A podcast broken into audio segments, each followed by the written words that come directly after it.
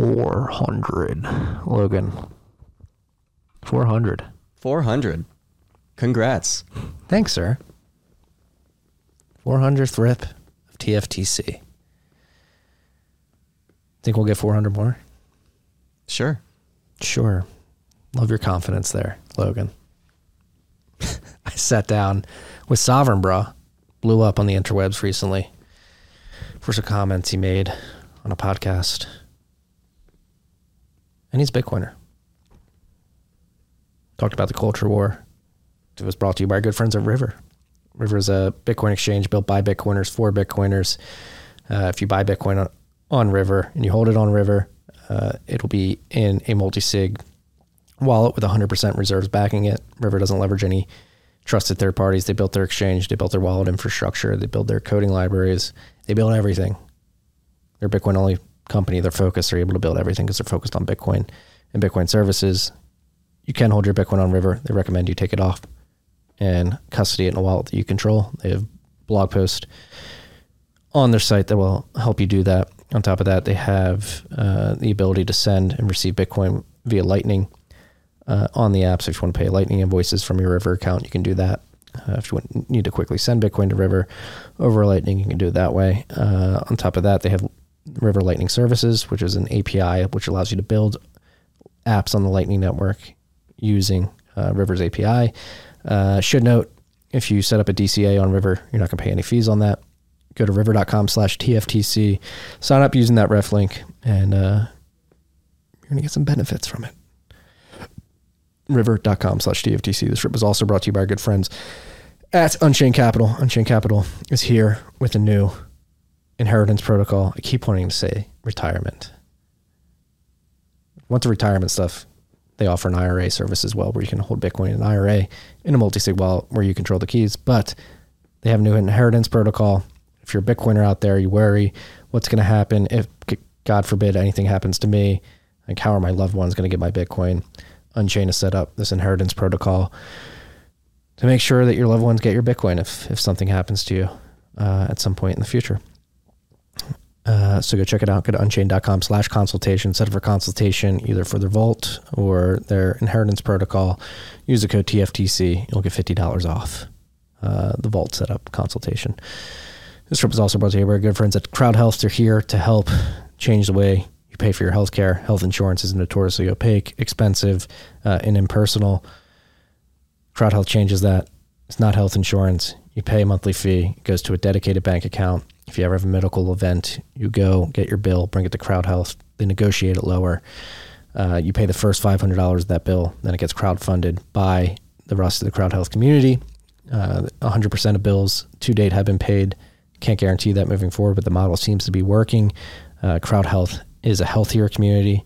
There are some metrics that need to be hit to be allowed into the Crowd Health model. Um, so this means that most people are relatively healthy compared to uh, the average populace, which lowers healthcare costs for the entire community. So go to joincrowdhealth.com slash TFTC, sign up. You'll get $99 a month for the first six months. Joincrowdhealth.com slash TFTC. Last but not least, this trip was brought to you by Bitcoin Talent Co. Uh, if you're one of the individuals who's unfortunately laid off in this tech layoff wave and you've been wanting to get into Bitcoin, go to bitcointalent.co reach out to the team there. It's a recruiting firm. They've got some of the best Bitcoin companies in the space lined up looking to place talent. Bitcoin Talent Co. Uh, is here to facilitate that. If you're a company looking to get some of the best talent, Bitcoin Talent Co. is also the place to go. Sign up with an account there. Um, they'll personalize uh, your search. They'll make sure they have materials to educate potential um, talent with what you do and they're Bitcoiners. Most importantly, should note it's built by Bitcoiners, so they understand the difference between uh, what an Unchain needs versus what a Strike needs. They know Lightning Network, they know multi-sig, they know um, key distribution, all that stuff. They're experts on Bitcoin, so they they actually know what you need and how to find it. So go to bitcointalent.co. If you're looking for a job or if you're looking to hire, tell them the TFTC sent you and enjoy this rip.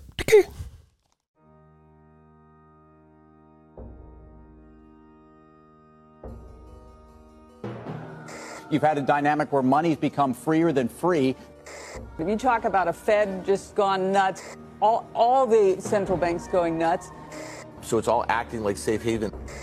I believe that in a world where central bankers are tripping over themselves to devalue their currency, Bitcoin wins. In the world of fiat currencies, Bitcoin is the victor.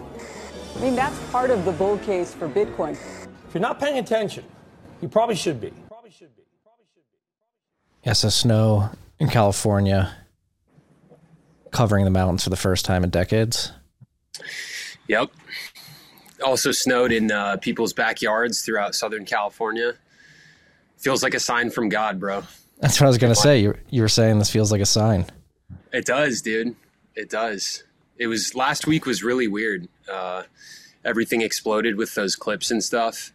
And the timing of it all was super crazy. It happened on 222 which has been a that's been a number that's followed me around in like very divine synchronistic ways for years and everything's popping off and i'm like holy crap i feel like i'm on this like roller coaster of social media so many things are happening at once and in my family life as well and then i just wake up one morning and the mountains are covered in snow for the first time i've ever seen and i was like all right lord what are you doing this is amazing why does uh 222 have the synchronicity throughout your life what else has happened? Well, so uh, so I used to be friends with a lot of people in like the New Age occult movement back in like 2017, 2018. And this girl that I was friends with would talk about like angel numbers and stuff. And she'd be like, "Yeah, when you see angel numbers in your life, repeating numbers, you know, it's angels trying to communicate to you." And I was like, "All right, like, cool, whatever." And uh, three five three five right behind us. Nice. There you go. And um, so my I, I was I was on a hike one time, and while I was on the hike, this guy called out to me. He was like, "Yo, Chase," and I was like, "Yo, who like who's calling out to me?" There's like nobody around. I was with my cousin at the time, and it was this guy who followed me on Instagram. He's a photographer, and we linked up, and uh, we started hanging out. And I saw that he had 222 in his on his license plate, and I was like, "Huh, that's interesting." And then a few months later, he asked me if I wanted to rent an office with him in downtown Santa Barbara with a bunch of other photographers. And I was like, yeah, sure. That, that sounds cool. So we go to the office, and the office has 222 in its address. And I was like, that's weird. There it is again.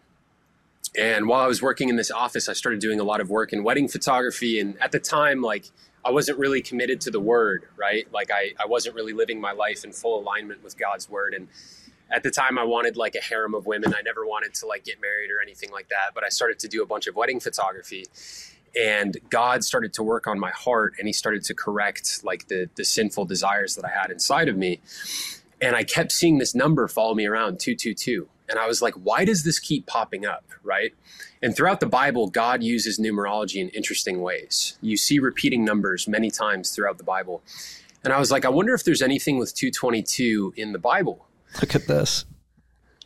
Whoa. Whoa. Whoa. What, what is that? What, why, the price that... of Bitcoin right now. It's $22,297. Dude, that's a weird synchronicity, bro. what just, just happened, bro? Just under wow. 22.3. Wow, dude. Uh, God's moving right now, Marty. God's moving. so I, I was like, I was like, all right. So where is there anything about 222 in the Bible, right? And I, I started looking it up, and and Genesis 222 is when God created Eve for Adam. Okay. Mm-hmm.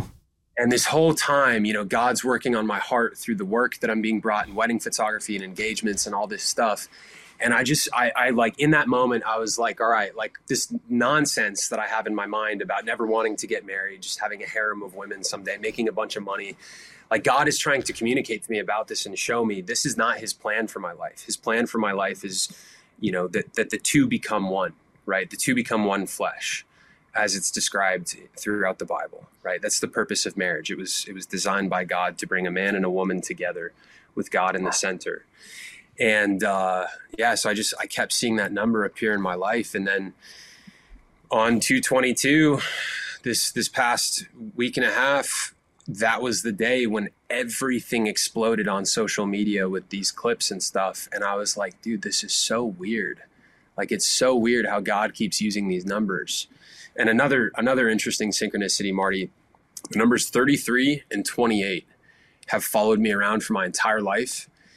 And uh, the the clips that went viral on social media were from episodes 33 and 28 of the whatever podcast and i'm just like what is happening bro like it's so crazy so feels like god's moving man I mean, this is still freaking me out. I still can't get this. Uh, as you're describing it, it pops up on the screen. Are you a randomly. Yeah, I mean, I grew up Catholic. Um, I got a bit disenchanted from the church, just all the diddling when I was in college. I don't think I would ever. I don't think I ever considered myself an atheist, but definitely did not agree with a lot of the stuff that was going on at the church, and really began developing a mindset of separating church from the Bible.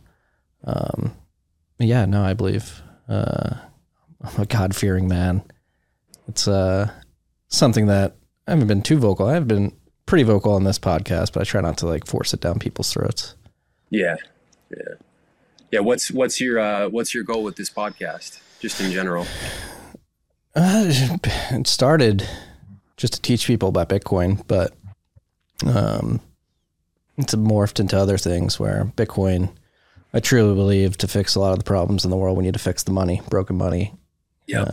Is the core of a lot of the negative externalities that we see in the world in terms of like uh, lack of family formation, degenerate culture, um, desperation. I think a, a lot of that stems from broken money, but it's morphed into tangential topics like the ones we'll probably discuss today uh, that really highlight hey, here's things that money can fix. Like, talked a lot about COVID and the vaccine throughout um, the last three years. Like, hey, you guys are all being psyoped right now. Like, yeah this potentially wouldn't happen if the government was able to print money and just fund all this shit. Um, Yeah. talk about energy a lot. There's a lot of misallocation of capital in the energy sector because of uh, the ability to print money and all that shit. And then there's yeah, sovereignty. I mean, sovereign bra. Um, it's sovereignty in the digital age. Like they're trying to force this into this demonic digital panopticon and just trying to highlight topics and, and themes that sort of lead people the other way. so where do you want to take today's podcast marty I don't know. I'm just sort of just down to go flow with it. I mean, you did mention, you know, so it seems like you've had a massive change in your life where you wanted a haram of women, women. Uh, maybe you were living like a degenerate lifestyle. You had this experience taking photos at weddings that and God speaking to you through numerology, leading you another way. I think that's one thing I definitely wanted to touch on is I think you're an example of someone who got away from the de- degenerate culture and is trying to like live a life of virtue. Um, and I feel lucky as an individual. Um, I'm 31. I met my wife and started dating her when I was 21. I was married by 25. We have two kids now. We're gonna definitely have a third, not too far in the future.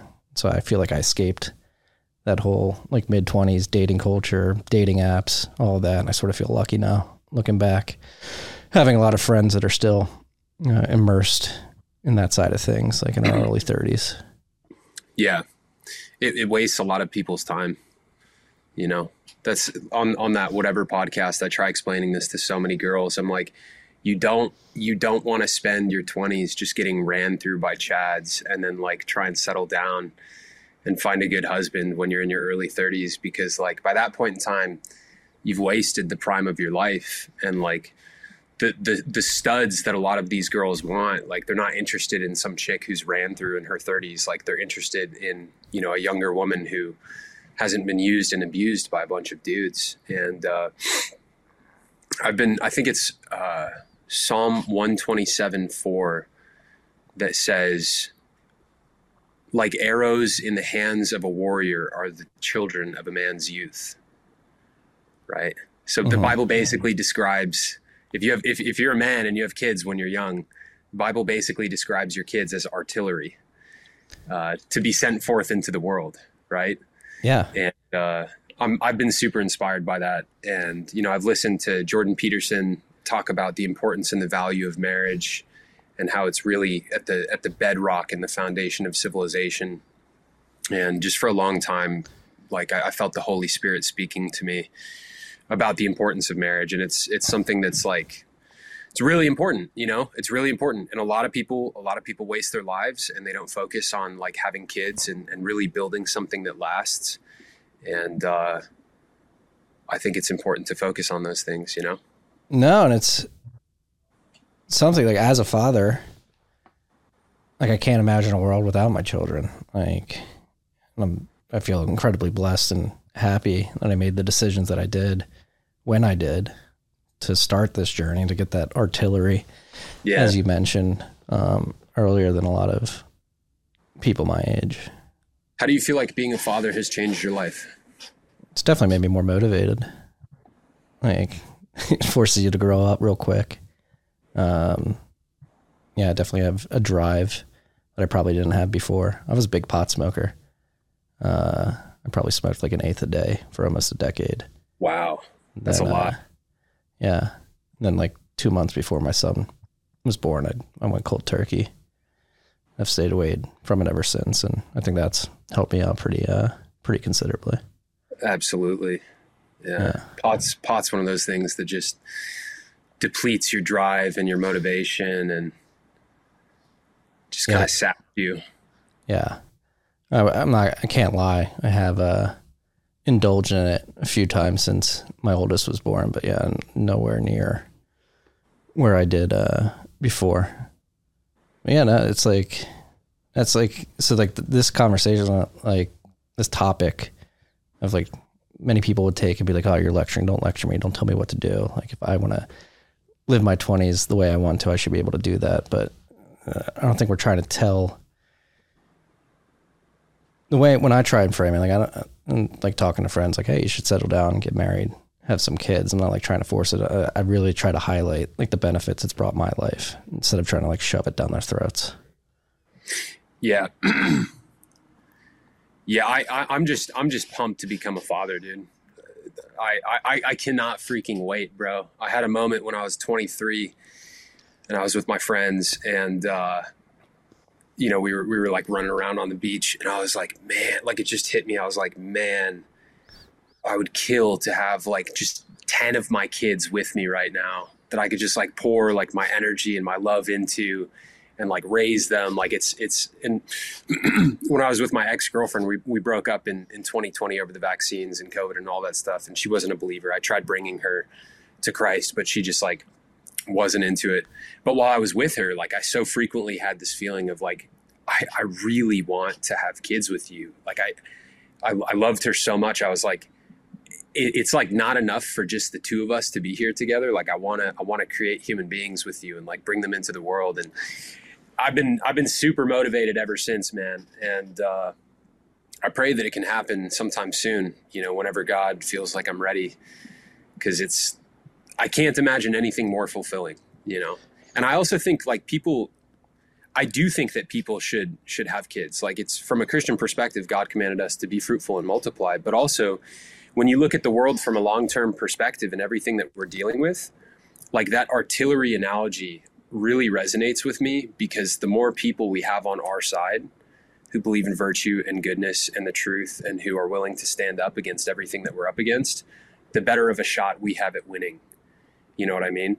And it, it, it honestly, like, I think the outlook looks really good for us, Marty, because our opposition, they're shooting themselves up with vaccines that are like making them sterile and infertile they're getting propagandized and psyoped into eating fake meat that destroys their fertility right? Like they're they're and lowers their testosterone. They're like buying into all of this climate change nonsense where they're like oh i can't i shouldn't have kids because it's bad for the world. Like our opposition is literally getting psyoped out of like stopping breeding.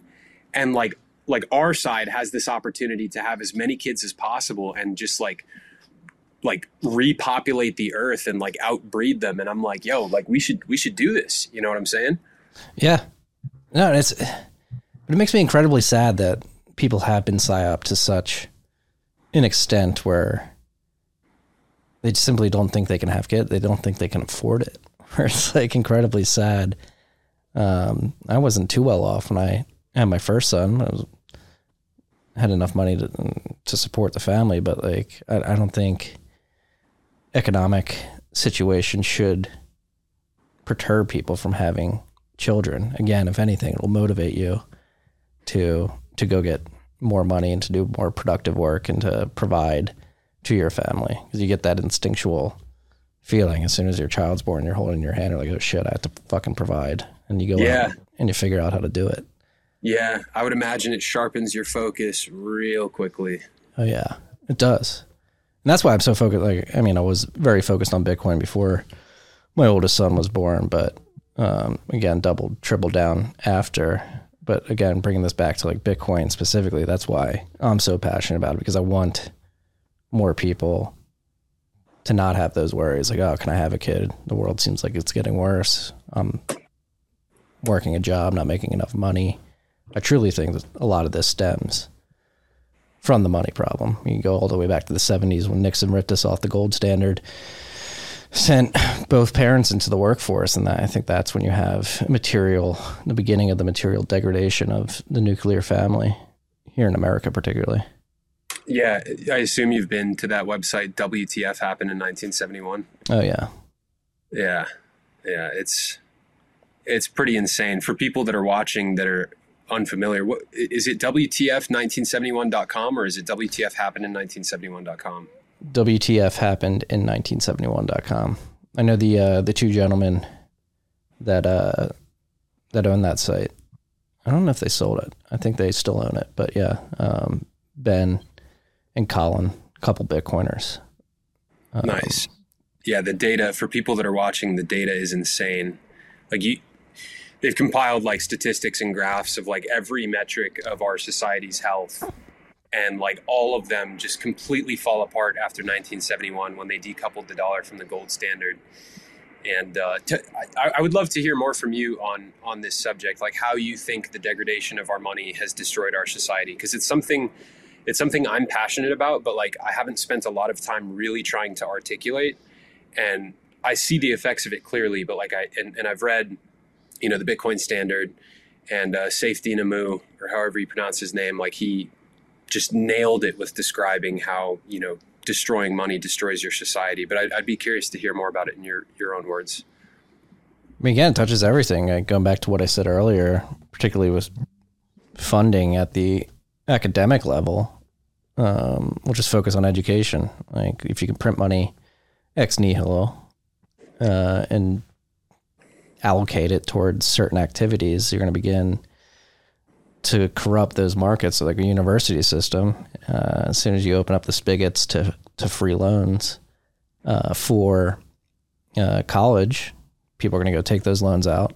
The colleges know those loans are going to be issued, so they're going to jack their prices up, uh, and then they get complacent. They don't actually teach people anything. And then in parallel with that, you have the the uh, what's the word I'm looking for? Like the uh, I don't want to say terroristic, but you have like the the crazy leftists from the 70s who were like bombing like the Weather Underground and those types of movements who were bombing uh, post offices and stuff in the 70s. They infiltrate the university system and begin setting the curriculum with this somewhat socialistic or not somewhat overtly socialistic mindset and so colleges are making easy money. They're getting complacent and people are corrupting the curriculums that exist there. Take it over to food. You subsidize corn production increase uh, the production of high fructose corn syrup that is cheaper than quality foods like beef um, or whole foods. And you just inject that into everything everybody eats. And 1971 uh, what the fuck happened in 1971 has these charts of obesity rates and uh, like the degradation of health over the last 50 years. That plays into it. Um, war Marty, obviously. Are you telling us that the reason so many people are fat and sick today is because we've destroyed our money? yes yes i am. Um, certainly a driving factor.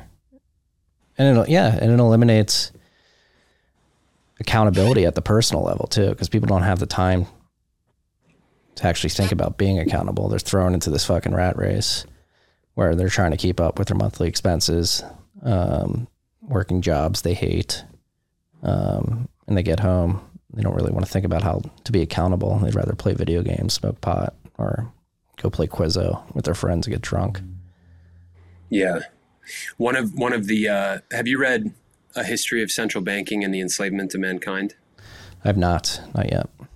It's a very interesting book. One of the things that the authors talked about in the book is how when you have when you have societies with sound money and people's ability to save and store their value isn't being continuously destroyed, this has the net benefit of enabling people to have leisure time and time that they can spend constructing culture and and and thinking and philosophizing and like really critically analyzing the world and creating things that are meaningful.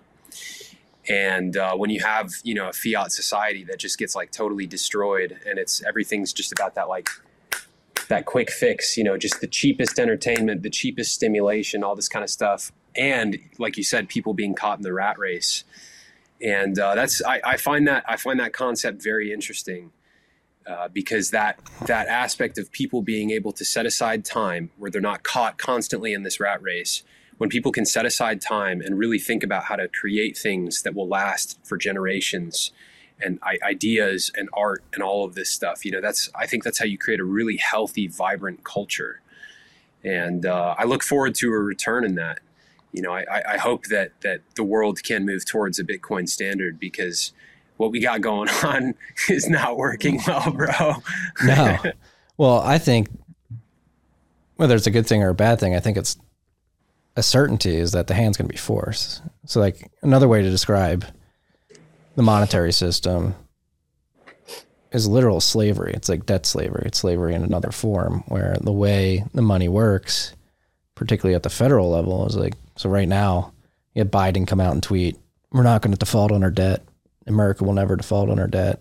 And it's like, well, the interest payments on the debt that we've accrued alone are approaching a trillion dollars annually, um, which would be something like a quarter to one third of tax receipts in any given year, which is an obscene amount.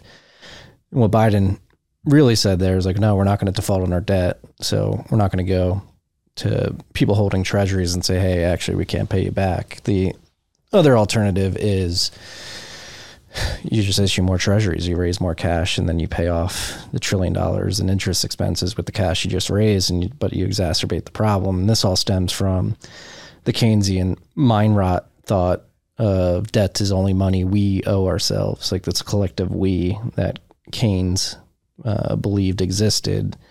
Uh, we is future children, so like you're li- like you're literally the debt is money we owe ourselves is not we owe ourselves. Debt is money in the, in the context of treasuries that future generations owe uh, the holders of those treasury bonds. And so you're literally setting up your children and your grandchildren for debt slavery with the issuance of more and more treasuries because they have to work to pay that yep. back plus the interest. You, you, ever seen that quote that's been attributed to Thomas Jefferson about how I, I, can't remember exactly what it says. It's something like if if the issuing of currency is ever controlled by, the, yeah, yeah, you, you, know that quote. Yeah, if it's ever the, the um, if the issuance of currency uh, is ever given is ever if banks are ever ever take control of the issuance of currency, one day you'll wake up in a land. Uh, that you don't own anymore or something like yeah. that. that you're yeah, it's like it's like eventually your your children and grandchildren will will find that they've been stripped of ownership of their country. Yes. Yeah. No, I mean this goes back. I mean, you want to you can tie this into the Bible too. I mean, Jesus going in and chasing out the the money changers. I mean, these messages have been uh, been consistent throughout history. Through yep. many different religions or many different history books, many different cultures. There, ha- there are plenty of warnings out there through historical texts that are just like, don't fuck up the money, don't fuck up the money. And we fucked up the money worse than any civilization that's ever existed on this planet. And we're fucking up our civilization more than ever before as a result. And uh, it just it begs the question to me: if the body of Christ was to uh, flip some tables and drive out the money changers today, what would that look like? How could that play out? It's a Bitcoin. You just literally, you get to exit. You get to walk out. Unfortunately, today the central banks of today, like I said, like a, it's a certainty, like mathematical certainty. There's no way we'd be able to produce enough economic activity and tax receipts to pay back the debt. Like the, the death of the fiat system is a mathematical certainty. And then the question is, does the world just collapse and we try to pick up the scraps from step zero or while that system's collapsing in parallel do we build out this new system with bitcoin and simply exit that system as uh, orderly as possible So, I mean, that's that's the alternative that sounds the most desirable to me. Uh, you know, I've I've read the sovereign individual. I think the thesis of the sovereign individual and building parallel societies that are based on Bitcoin is extremely enticing. One one objection that I've heard to this uh, comes from a man. He's got a Substack. He goes by Devito Devito, like David with an O at the end and I've I've hosted uh, I think at least one, maybe two Twitter Spaces with him and my buddy Michael Ruiz. You know Michael Ruiz, Sovereign Mindset. yep uh, i don't i've never met him personally but i just know him from twitter Yeah, great guy. Um, basically, DeVito's thesis is that you know if if this American empire cannot die before Bitcoin, you know, really starts to take over uh, the monetary system, if if the American empire cannot die and the Western regulatory powers can stay alive long enough, they can begin to regulate the corporate mining pools in North America and Europe, where, from what I understand, a, a very significant chunk of the hash rate is located, right? And Mhm. then, and then they could, they could basically say, hey, you know, they, they could they could legislate, hey, none of these miners, you, you guys can't. You guys can't allow transactions to go through unless people have IDs tied to their transactions, and then that could kind of like throttle the ability of, of sovereign individuals to like transact with Bitcoin because their transactions wouldn't go through. Do you think that's a possibility? Do you see any issues with that? No, certainly a possibility.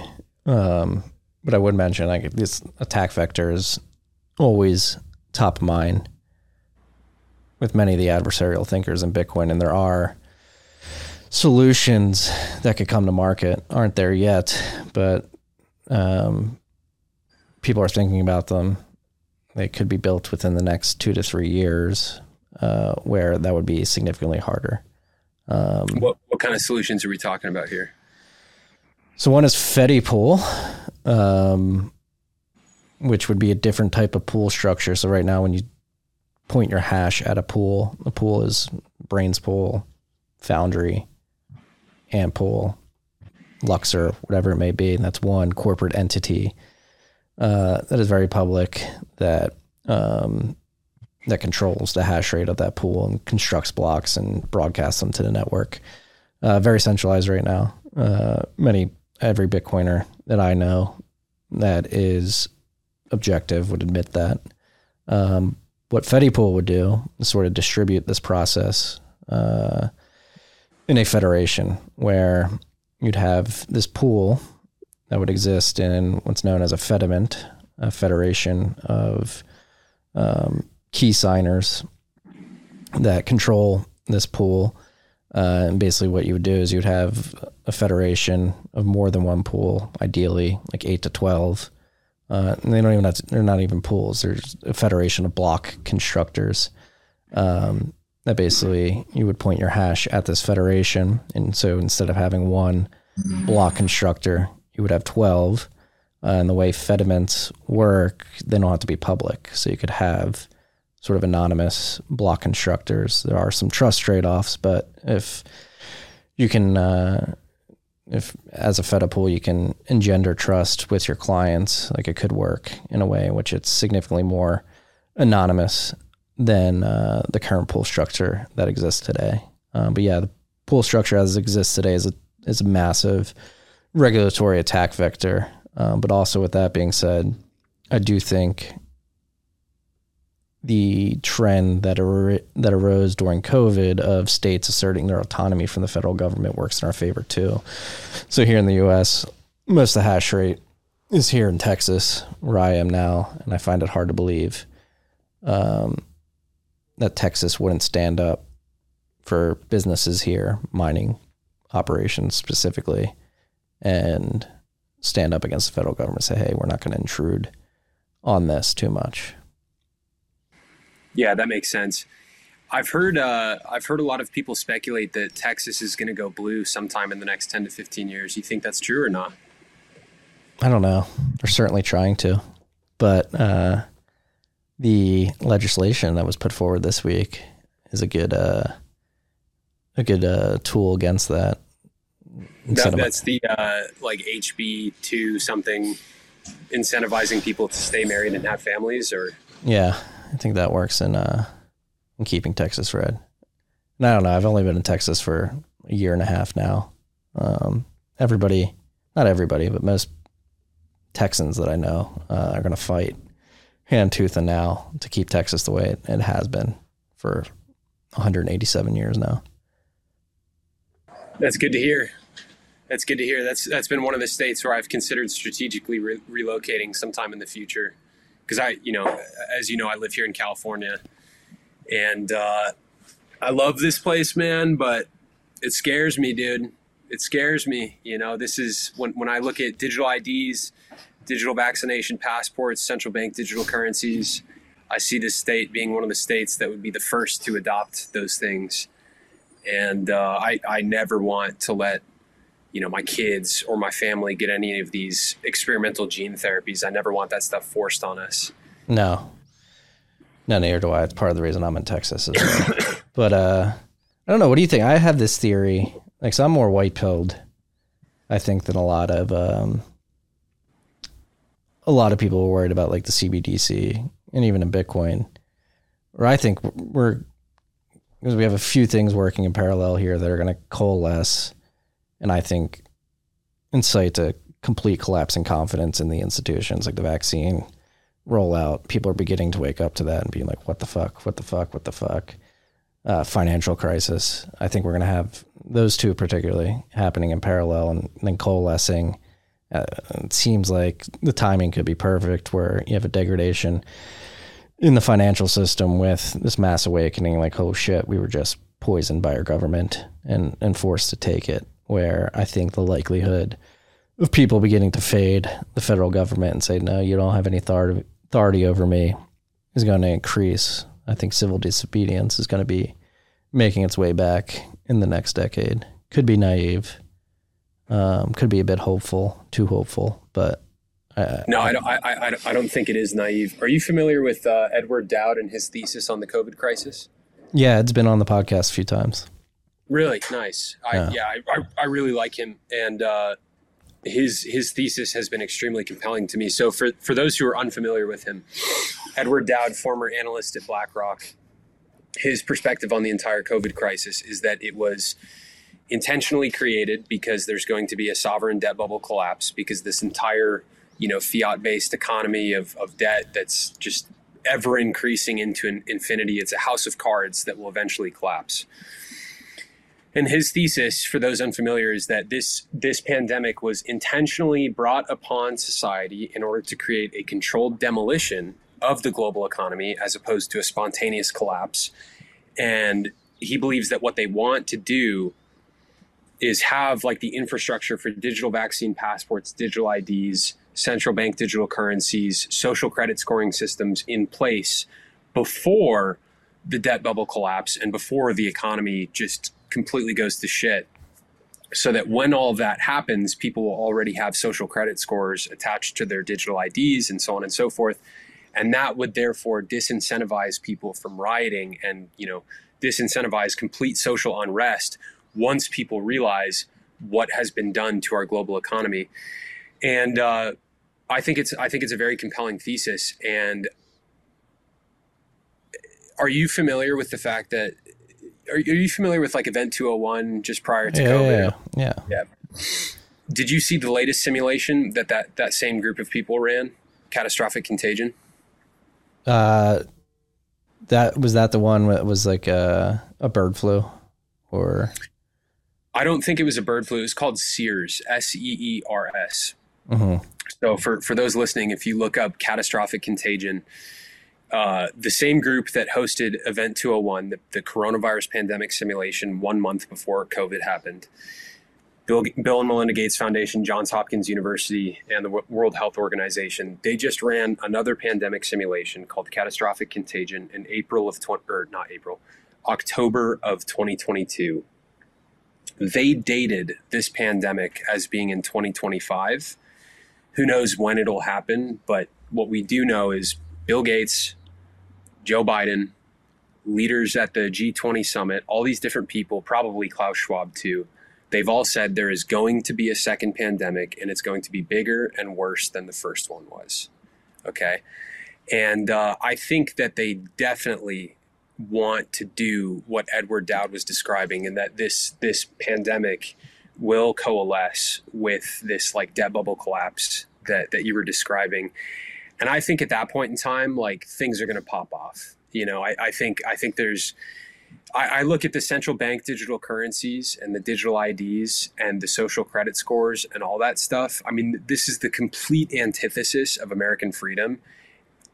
I, I personally see a lot of civil unrest in America when that happens. A lot of red states basically saying "fuck you" to the federal government, trying to push that stuff on the rest of the nation. And uh, who knows what'll happen, man? You know, I, it's it's this is like 1776 territory. You know what I mean? And uh, it Yeah. feels like our, our hand is kind of being forced.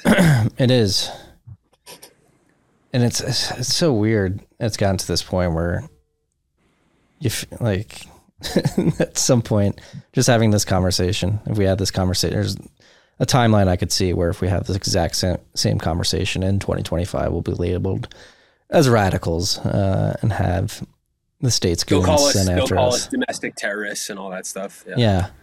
But again, I, I, I do think, again, maybe this is naive and maybe I'm denying the evidence of the last three years right in front of my eyes, but I think they're getting sloppy. Like, I don't think they can control. Like, a good example with like extending the economic system uh, and trying to delay the collapse into 2025. I'm not sure they're going to be able to do that. Like, you see it right now with the Fed raising rates, getting close to 6%. They're going to have to go higher. Inflation has not been tamed.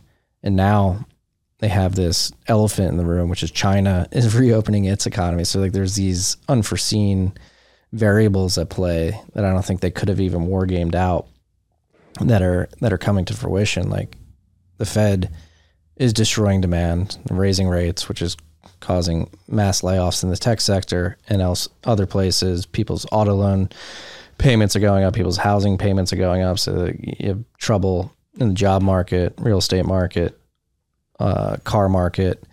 Uh, now you have China opening up too, which is going to drive demand for oil, steel, all these raw inputs in the economy. So they're going to raise rates and they're not going to succeed in curbing inflation. It's actually probably going to get worse moving forward. And I don't think that's something they foresaw uh, or can control once it's happening. So hopefully it 100%. throws hopefully throws a wrench in that plan. Which I mean, if they're running the war games, you can you can bet it's a plan. They'll sprinkle in some cyber attacks and grid infrastructure attacks as well. Um, Well, and I, I think that's how they transition everybody into the, the system that they want, right?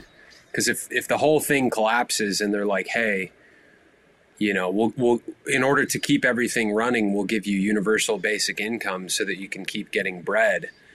You know, there's a lot of people that I think would be like, well, shit, I've lost everything, but, you know, somehow the government's going to give me some universal basic income. I just need to completely comply with their system and also get uh, you know, the latest vaccines and all this stuff. I think a lot of people who are not awake would just sleepwalk right into that system of tyranny, you know? yeah, Which is why which is why Bitcoin's so important because it's like, hey, we could uh we could exit this. Yeah, know well, that's that's always the big question in my mind. How do we, quote unquote, get those people awake uh, as quickly as possible? Just keep speaking. right? That Keep like, speaking and keep praying, bro. it's like how can the people who are still doing everything that the government is telling them to do be doing that, considering all the evidence we have of them being objectively uh, evil over the last three years, particularly? Like, why would you ever keep going back to that trough? Brute force manufactured consensus. You ever seen that? You ever seen that 4chan red text talking about how physically weak men and women can't they, they, they can't afford to think for themselves because they're physically weak. Sorry for the background noise. It's trash good. here. in my neighborhood.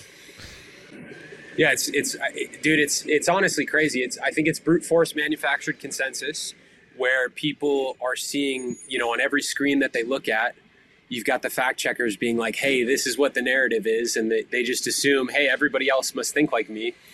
But also, too, you have this uh, you have this like IQ component to it all, right? Where you know you, you're probably familiar with Edward Bernays, the father of propaganda, and his quotes about how in order to properly organize a society, you have to propagandize people. Uh, and you know the reality is that the majority of the population has an IQ between 95 and 105, right? And half the population has a below average IQ. And what that means is like the the majority of people like kind of need to be told what to think. Like it's hard for a lot of people to really process all of the information and critically think about everything and like put all the pieces together. They get they just kind of have to rely on people creating narratives that they can believe in so that they can continue to live their lives. And uh it's a problem because the people with the most credibility and authority are selling them lies and people look at lies in every direction and they just assume well this must be the truth if everybody's saying it. And uh, you know that's why i think that's why it just comes down to leaders like us to be like hey this is what's actually going on here. Let me break it down for you so that you can make sense of everything that's happening here.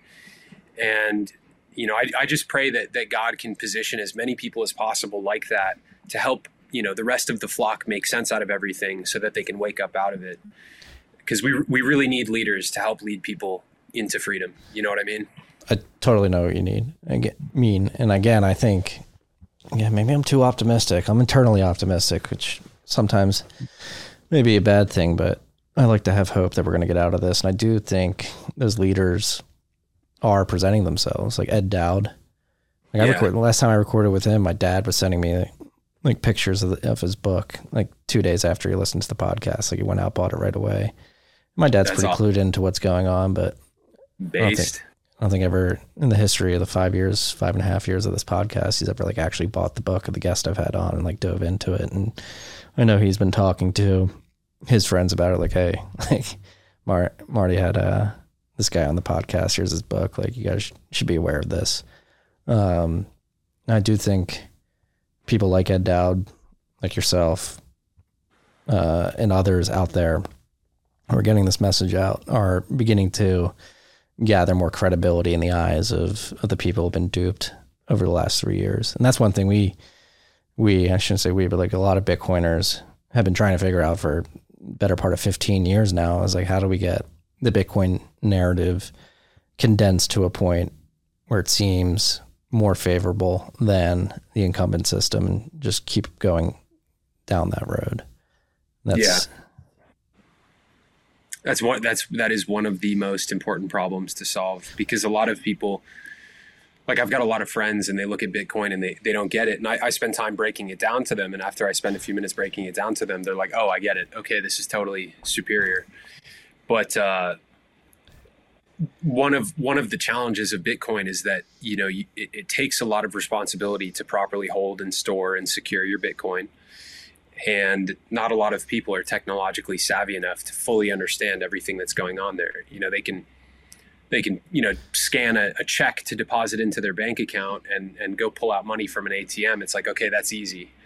But storing you know your your, your seed phrases and and all that kind of stuff like that's that's a different ball game for the average person. And uh, Well, that this goes back to Simplify. narr- this goes back to narrative, right? Like, I wouldn't say it's hard for the average person. I would just say it's like a new experience. It's not hard to write down twelve or twenty four words. It's just a like an abnormal experience that they've never encountered in their life. Where it's like, so it's just new. It's not hard, and just I think wallet software is particularly these days are getting much better at making that onboarding experience seamless. You can download an app and have a wallet within two minutes, and then within the app, educating people like, hey, uh, there's something that you need to store to make sure if you lose your phone, you can get your Bitcoin back. And I think it's small things like that. But that's the other thing. Like, I think Bitcoiners have done themselves a disservice. Um, I'm, I'm guilty of it too. In the early years of this podcast, is saying like, no, it's like hard to store Bitcoin. It's actually pretty easy. It's just a foreign experience that you're going to have to get comfortable with. Yeah, yeah, and it, it, it's it it's a small degree of increased responsibility that gives you a large degree of freedom in return. Yeah, and, and ultimately, that's I mean that's the entire name of the game moving forward is helping people learn how to be responsible so that they can safeguard their own freedom. You Yeah. know what I mean? And I'm I'm optimistic too, bro. Like like we're up against a lot. We're up against a lot. But at the same time, I firmly believe we have the God of the universe on our side because the forces that we're up against are complete obviously satanic. Like it's it's like hilarious how obviously satanic they are.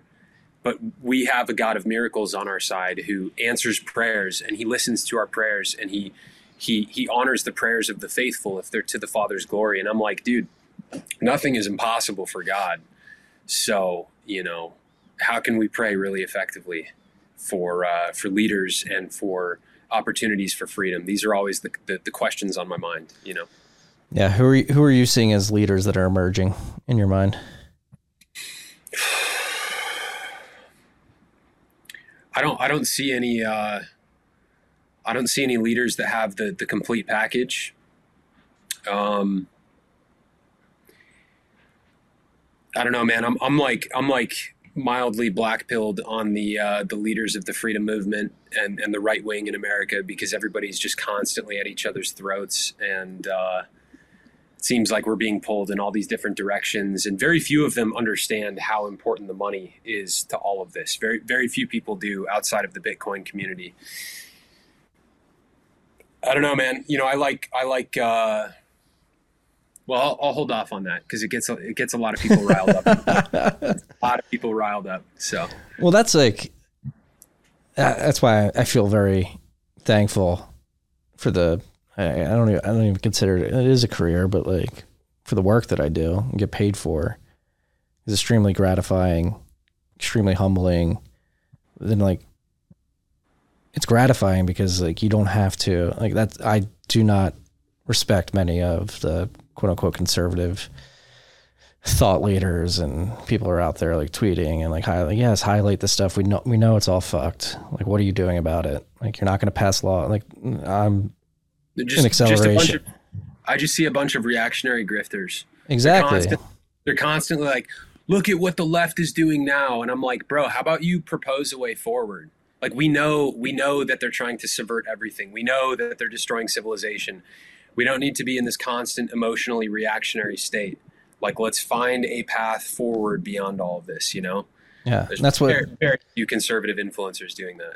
and that's what like you can spend your time doing that or bitcoin's an open source protocol that you can build on freely and actually like enact change that you want to see and that's why i decide to focus all my time on it is because this is something actionable that could actually get us on the other side of this craziness and it blows my mind that more of people who larp about being um, perturbed about the state of the world where everything's going and they don't do anything but like scream online Yeah. Yeah. What one of the objections that uh, people have to the whole Bitcoin thing is they're like, dude, you're not going to be able to transact with it on a daily basis anytime soon. It's not functional money. And then I'll tell them about like the Lightning Protocol and what's going down in El Salvador and all that kind of stuff. But like, how how soon how soon do you see people being able to actually transact on a daily basis with Bitcoin? How optimistic are you about that? i mean uh, like it's happening today like people are whether others want to recognize it or not like this podcast perfect example like people are going to be listening to us and they're going to be streaming us Bitcoin as they listen. They're going to listen to via podcasting apps like Fountain that have Bitcoin wallets in it, and they want to support the show, so they stream me Bitcoin for every minute they listen to an episode, and they can boost me and you. Like if I really wanted to, I could add you to the split of this episode, and p- part of the Bitcoin that's being streamed to our RSS feed will get split to you. Um, and this happened. Like I can check my wallet right now, I'll see hundreds of transactions that have happened in the last couple of hours of people doing that. So like I use Bitcoin, receive Bitcoin almost every minute of every day, just from people listening to this podcast. In terms of like going into a store and buying things with Bitcoin, I mean, uh, Strike. Uh, is getting more integrated with a lot of point of sale systems. Square, I think Square is going to be a massive um, sort of hack for making Bitcoin more of a transactional currency because I mean Jack's pretty committed to Bitcoin, and uh, I, I, would not be surprised if at some point in the next year or two they flip a switch that makes it very easy for merchants to begin accepting Bitcoin um, right in their Square POS terminals. Um, it's here. You could do it today if you wanted to. It's just I do it. Uh, people in El Salvador are doing it. Over in Africa are doing it. Um, it's possible today. It's just not as widespread as you like it to be, and that's another thing too. Particularly uh, Americans critiquing Bitcoin. I think one of the big blockers they have is they don't recognize that this is a global movement, and even if the government does try to shut it down here, maybe they attack pools and individ- individual miners here, those businesses will just go under and Bitcoin will still survive and thrive in the emerging market world where it's happening today. So Bitcoin's a hydra. You're never gonna you're never gonna kill it. Um, and as an American critiquing it, like I would just caution, like this thing's gonna be successful. It's gonna be widely adopted, and uh, you can get in now and reap the benefits of the peer to peer network that provides you anti censorship money and the sound money aspects of it, the overall value uh, appreciation over the long term, or you can just continue complaining about it, saying you don't understand it, and watch as everybody else adopts it around you. Yeah, have fun being poor, right? Yeah, exactly. Uh, where where uh where do you think the price per coin is going to be at in 15 years, Marty? I don't know.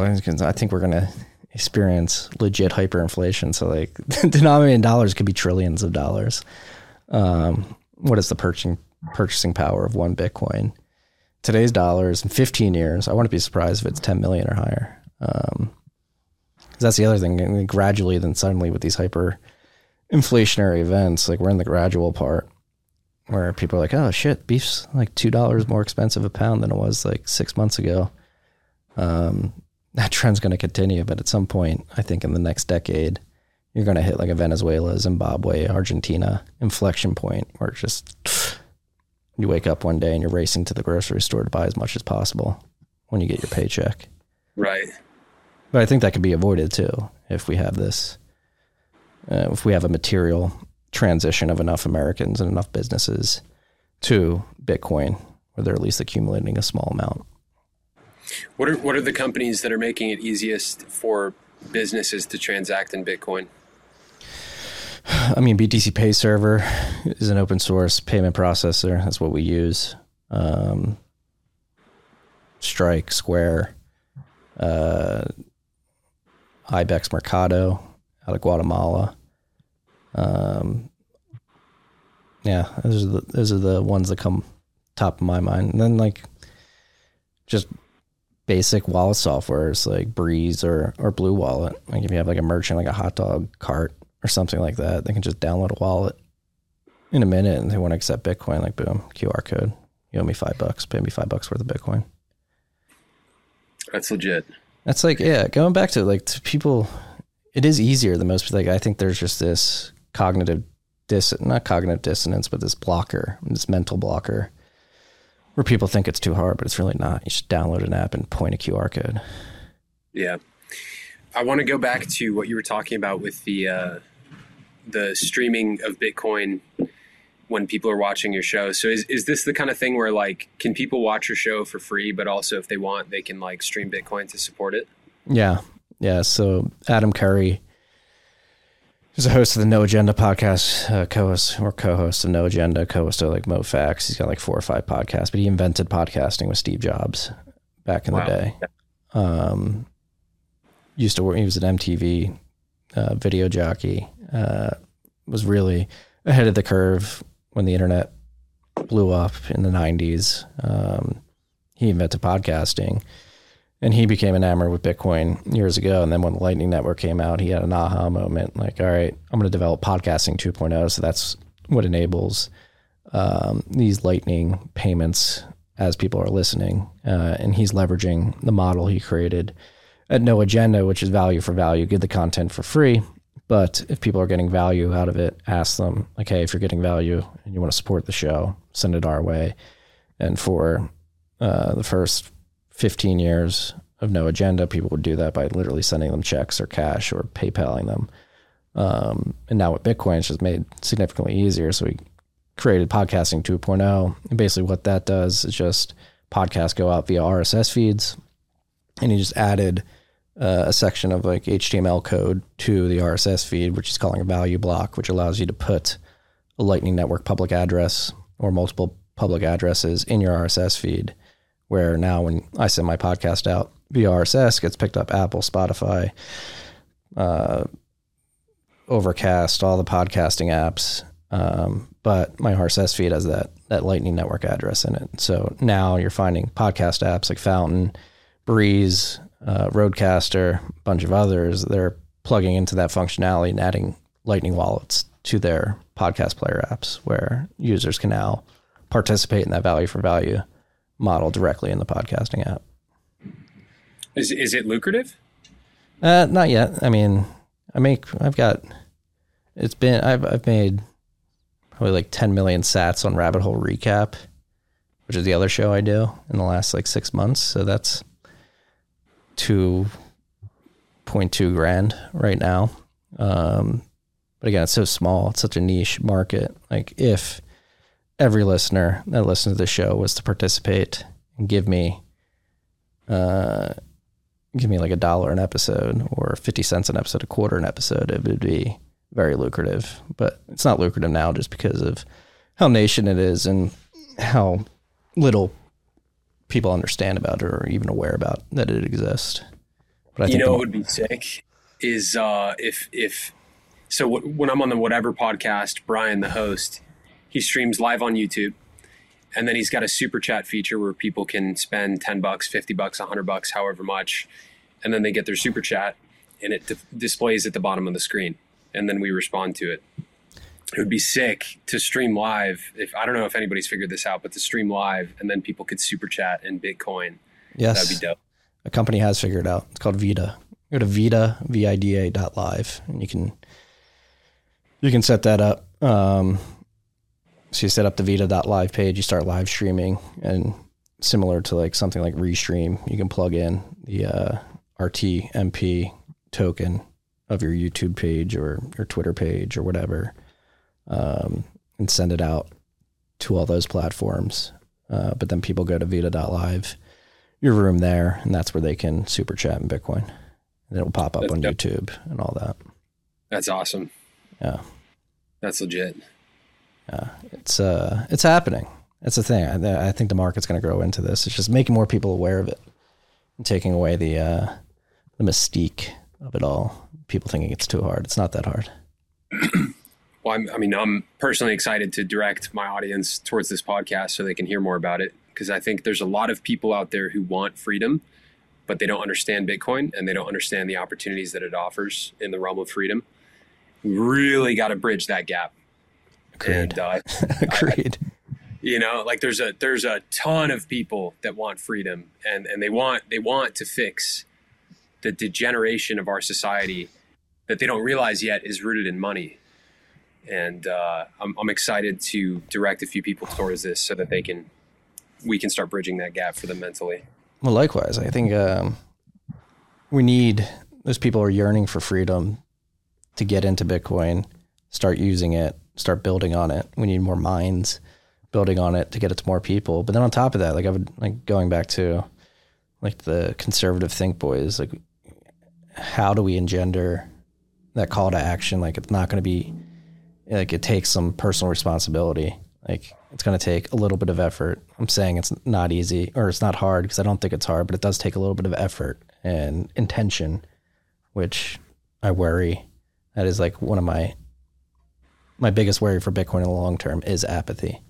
Even though I'm extremely optimistic, I worry about like the a- apathetic not even masses, but like the apathetic people who want this but aren't willing to take one extra step to secure that freedom. Well, I mean, honestly, man, at the end of the day, like the people that want it bad enough are going to work to secure it. And like a lot of people just want to be led into it and we can do we can do the best job we possibly can to lead them into it. But like, you know, it's like Jocko Willink says, right? Discipline equals freedom. You've got to have discipline, you've got to have responsibility. You have to work to be the master of your own fate. Nobody's going to do it for you. Because the alternative is, I mean, you know, if you want, you know, universal basic income and your fake meat deliveries on a daily basis and your your your soy slop and all that kind of stuff, yeah, you could you could probably get that uh, pretty easily, you know. But if you really want to fight for your freedom, you know, there, there's there's going to be work to do, but like, we just need to pave a way for them. You know what I mean? Like I said, it's extremely gratifying too once you take the extra step. Like with this site, Yeah, it is. with the like these sats that'll be streamed on this episode go straight to a node that I control. And there's something extremely gratifying knowing that I control that. Like, like Yep. there's no PayPal, there's no MasterCard, there's no Venmo, there's no Bank of America to say, ah, Chase and Marty, we're telling telling people to get married early. We don't like that. We're gonna we're gonna freeze their money. Like having Yeah. that peace of mind is extremely gratifying. Hundred percent. Who are speaking of which? Who are your uh, who are your favorite like like video streaming platforms and, and stuff like that in terms of like being censorship resistant and actually committed to freedom? I know a lot of people love Rumble. This is a question that's been on my mind because a lot of people are asking me to start a podcast, and I'm like, okay, which platform do I want to commit to? What, what, what do you think about that? my strategy has been use all of them.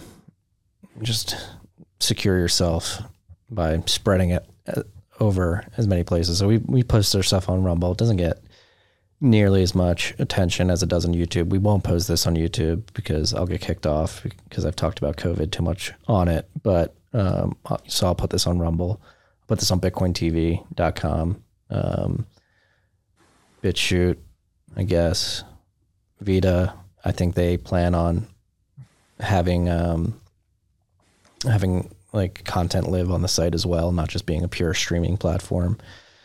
Um, yeah, it's hard. I, I recommend hosting your own site too. Um, I know the platforms are good for distribution and discovery, but at the end of the day, if you have an audience that's engaged and is going to go find your con- content, I think having a site on top of that where that lives is important as well. So that's why I syndicate the newsletter via a Ghost site that I control. Um, yeah, it's hard because YouTube's pretty cucked. Like They seem super cucked. I can't. Like I had uh, Ed Dowd on um, and got a strike. I'm still in YouTube jail for just talking about facts and insurance Right. data and stuff like that. Yeah, they're uh, super gay. I don't I don't like YouTube. Everybody's like everybody's like, dude, you gotta you gotta start a YouTube channel. I'm like, bro, you know how quickly I would get kicked off if I went literally like first video, bro. Yeah, it's know? uh yeah, but then there's I mean, I'm I'm not sure if you've been paying attention to it's not video streaming yet. I think it's possible at some point in the future, but um or video hosting, but uh, this decentralized communications protocol Nostr, which is allowing Yeah, I've been, people I've been hearing a lot about that.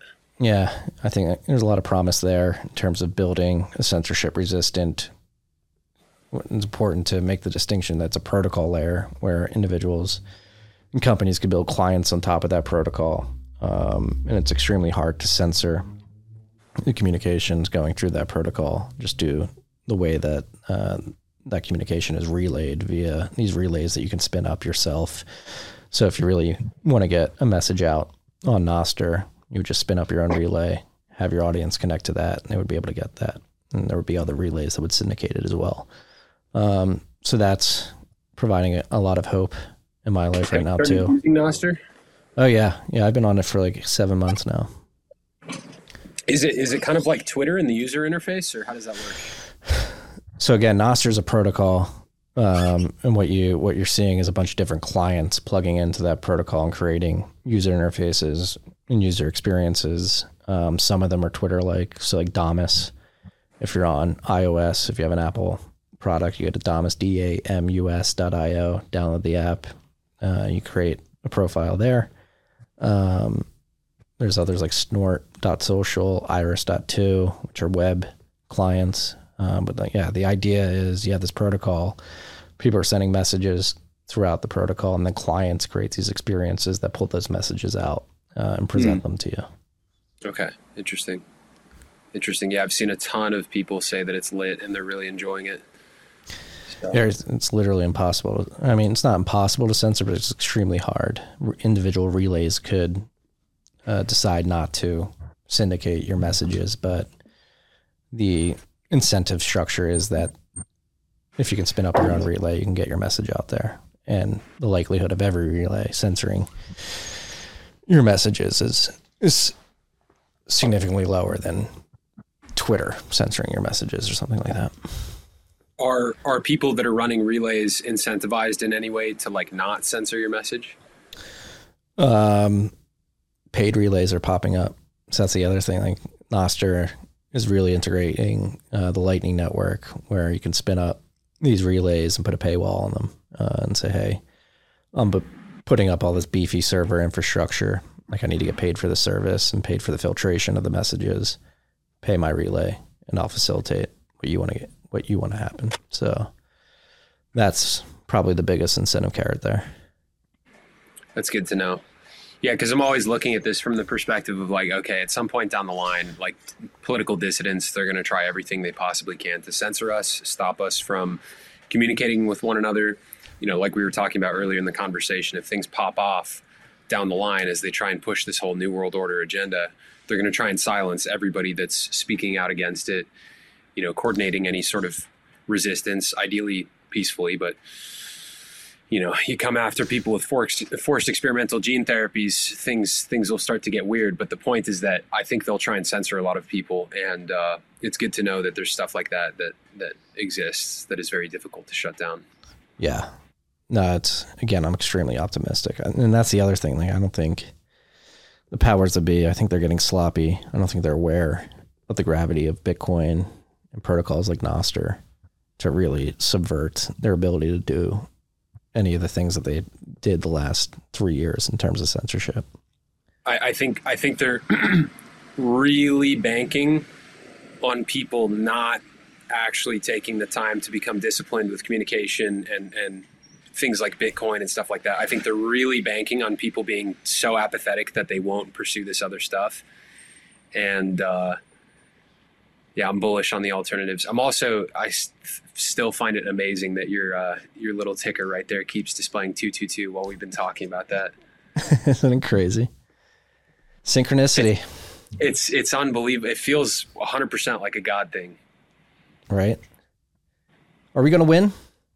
That's the other thing. I- Dude, of course we're gonna win, bro. Of course we're gonna win. Absolutely. That's what uh, I say that all the time. I tweet that out like we're gonna win. That's another thing. Like you have to engender confidence in people too. A lot of people just feel so beaten down. Like ah, beating the government. It's gonna be so hard. And I and like that's I think that's the beauty. Another like optimistic silver lining of this culture war and this war for freedom in the digital age is that we can fight this war in the digital world, which can be extremely peaceful. You can, Yes. you can fight it from the comfort of your couch if you want. I don't recommend that. I think you do need to get out and go shake your farmer's hand and make sure he's supported and you're getting good food and taking care of your body as well. But um, I do think the possibility of a peaceful transition is much higher today than it was in times past when when revolutions were needed to be had. Yeah, I mean, I, uh, as far as the whole confidence thing goes, because I want to ideally stay away from discussion of revolution personally, because uh, I, I still don't know how I feel about talking about that stuff online, because it definitely seems like it's coming down the line. But um, as far as the whole optimism thing goes, Marty, what I'll tell you is, you know, like I said earlier in the conversation, we've, we've got the God of the universe on our side. And in my own life, dude, I've had so many prayers that were like very, very specific that I prayed and was was diligent and disciplined in continuing to pray. I've had so many of these prayers where I saw God with exact specificity and perfect precision answer the prayers down the line to the point where like no Reddit atheist could be like, bro, it's just coincidence. Like it's like it, it's completely impossible for these answered prayers to just be coincidence. Like it's I, I look at them and I, I, clearly see the work of God in in these prayers being answered, and uh, I'm you know I'm extremely bullish on on on our God, dude. Like he when you look throughout the Bible and even the events of the American Revolution, you see a pattern where you know one of one of god's personality traits because a lot of people like they look at god and they, they they think he's like this like impersonal source energy but like when you dig into the bible no he's an actual person. His name is yahweh or jehovah however you want to pronounce it and he has distinct personality traits. And one of his personality traits that you see play out time and time again throughout the bible is like things will get really bad. His people will be up against just these crazy tyrannical forces and they will call upon his name and and pray to him faithfully. And right when things seem like they're at the worst and like like failure is inevitable boom he'll swoop in and just miraculously deliver them right? He'll he'll raise jesus from the dead after he was crucified and killed by his enemies. He'll rescue moses from uh, from the uh, egyptians. He the king david time and time again he would be surrounded by his enemies and he would overcome them victoriously and in the events of the American Revolution, you, you read the writings of the founding fathers, many of whom were devout Christians.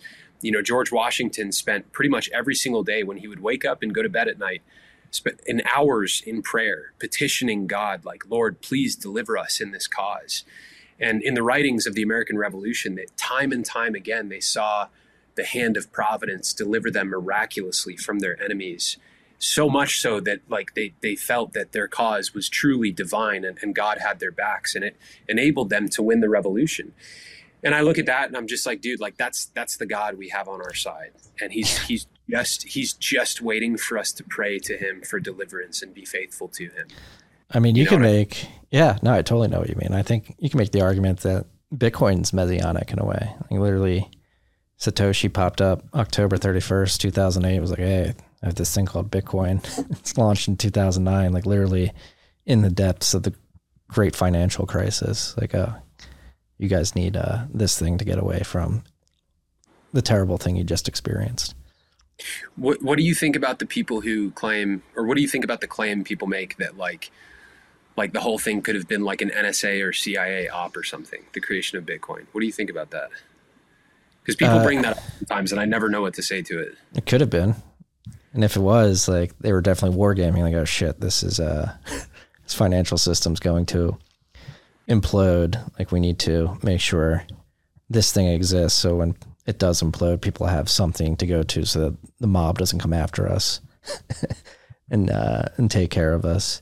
In terms of like them being able to like because that's usually what people anchor to with the NSA theories is like, oh, the government control the protocol. It's like objectively no, it's open source. It's been the, the code base has been audited for again 14, 14 years and three months now by uh, hundreds, thousands of individuals globally distributed that I doubt are government actors. And if the NSA was going to sneak a backdoor into Bitcoin to control it in any way, like it probably would have been found by now.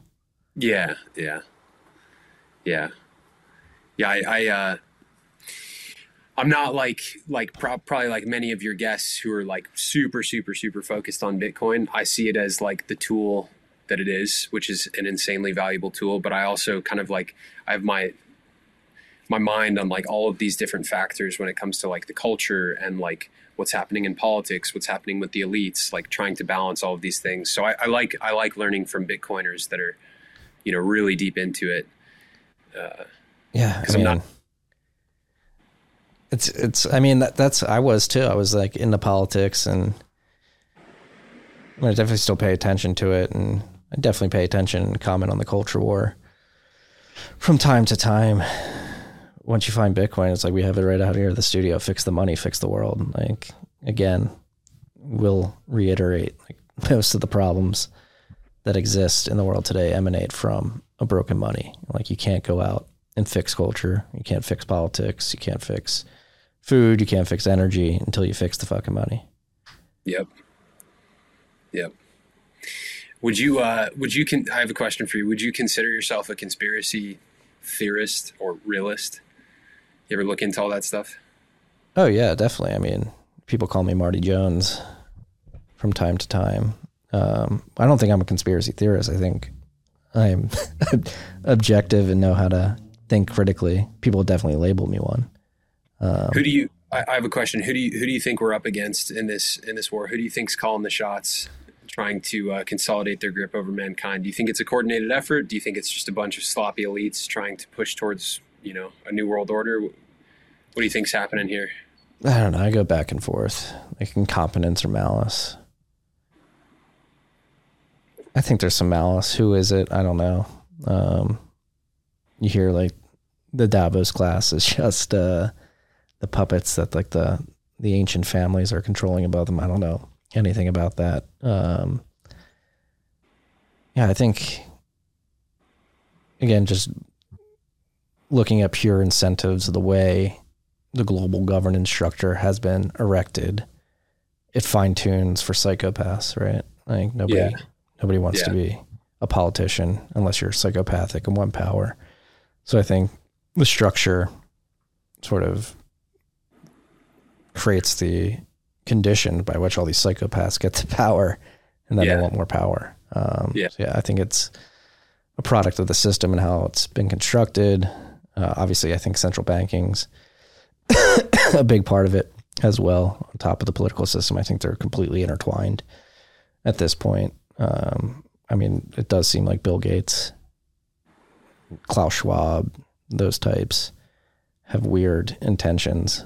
Um, but at the end of the day, it doesn't matter. Like you can, I, I, don't think it matters. Like you can try to theorize what, who's doing what and what their intentions are. At the end of the day, it just had to accept as the way the world is.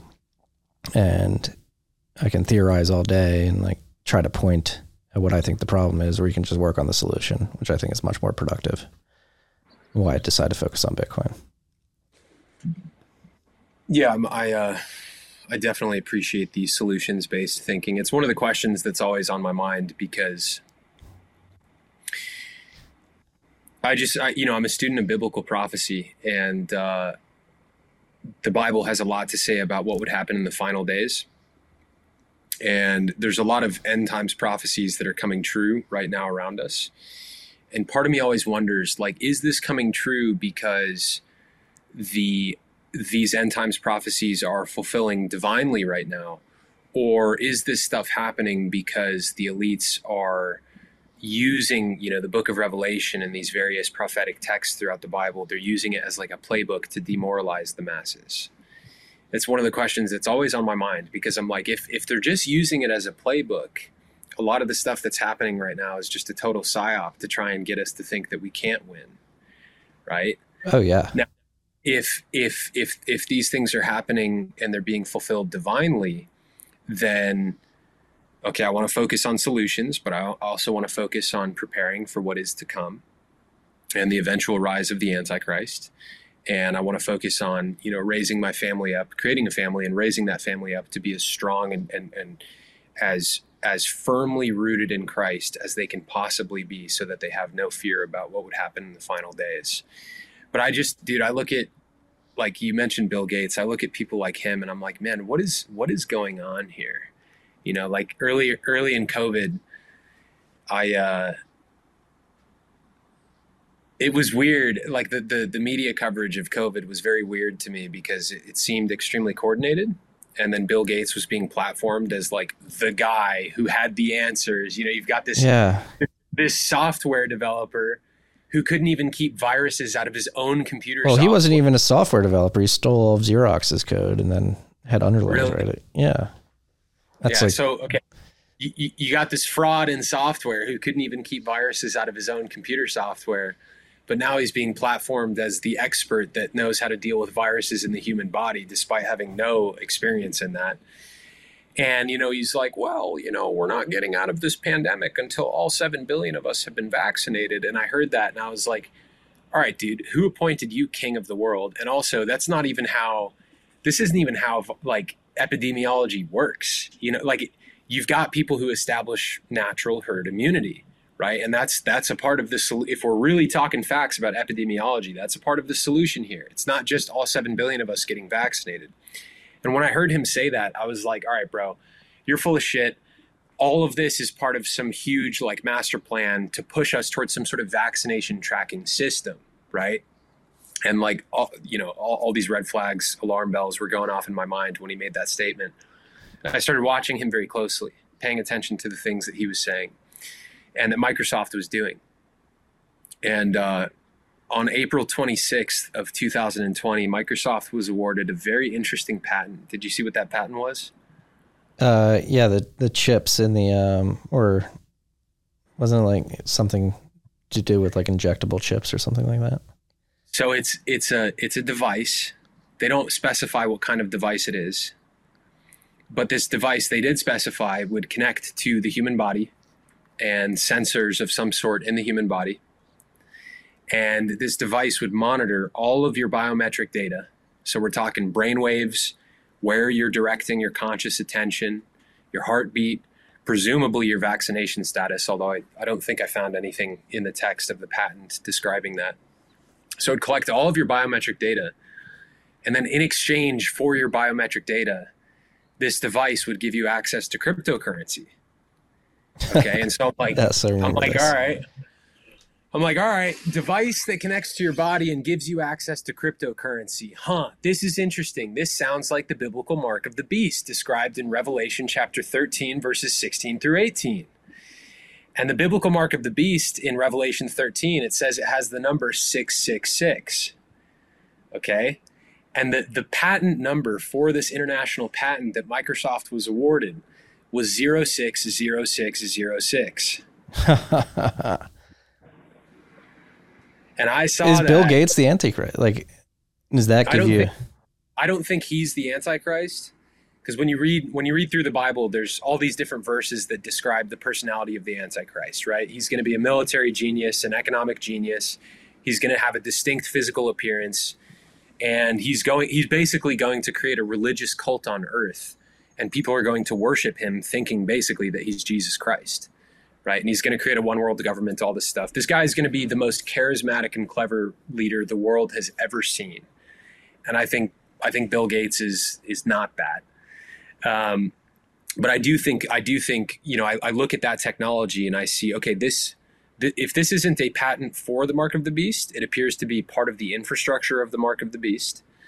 And I look at you know I look at people like him and Elon Musk with his Neuralink brain chip and people like Klaus Schwab saying oh yeah we're gonna have we're going to have microchips in everybody's brains in the next you know 10 to 15 years. I think they're all part of this antichrist agenda but i don't think any of them are, are in particular the antichrist.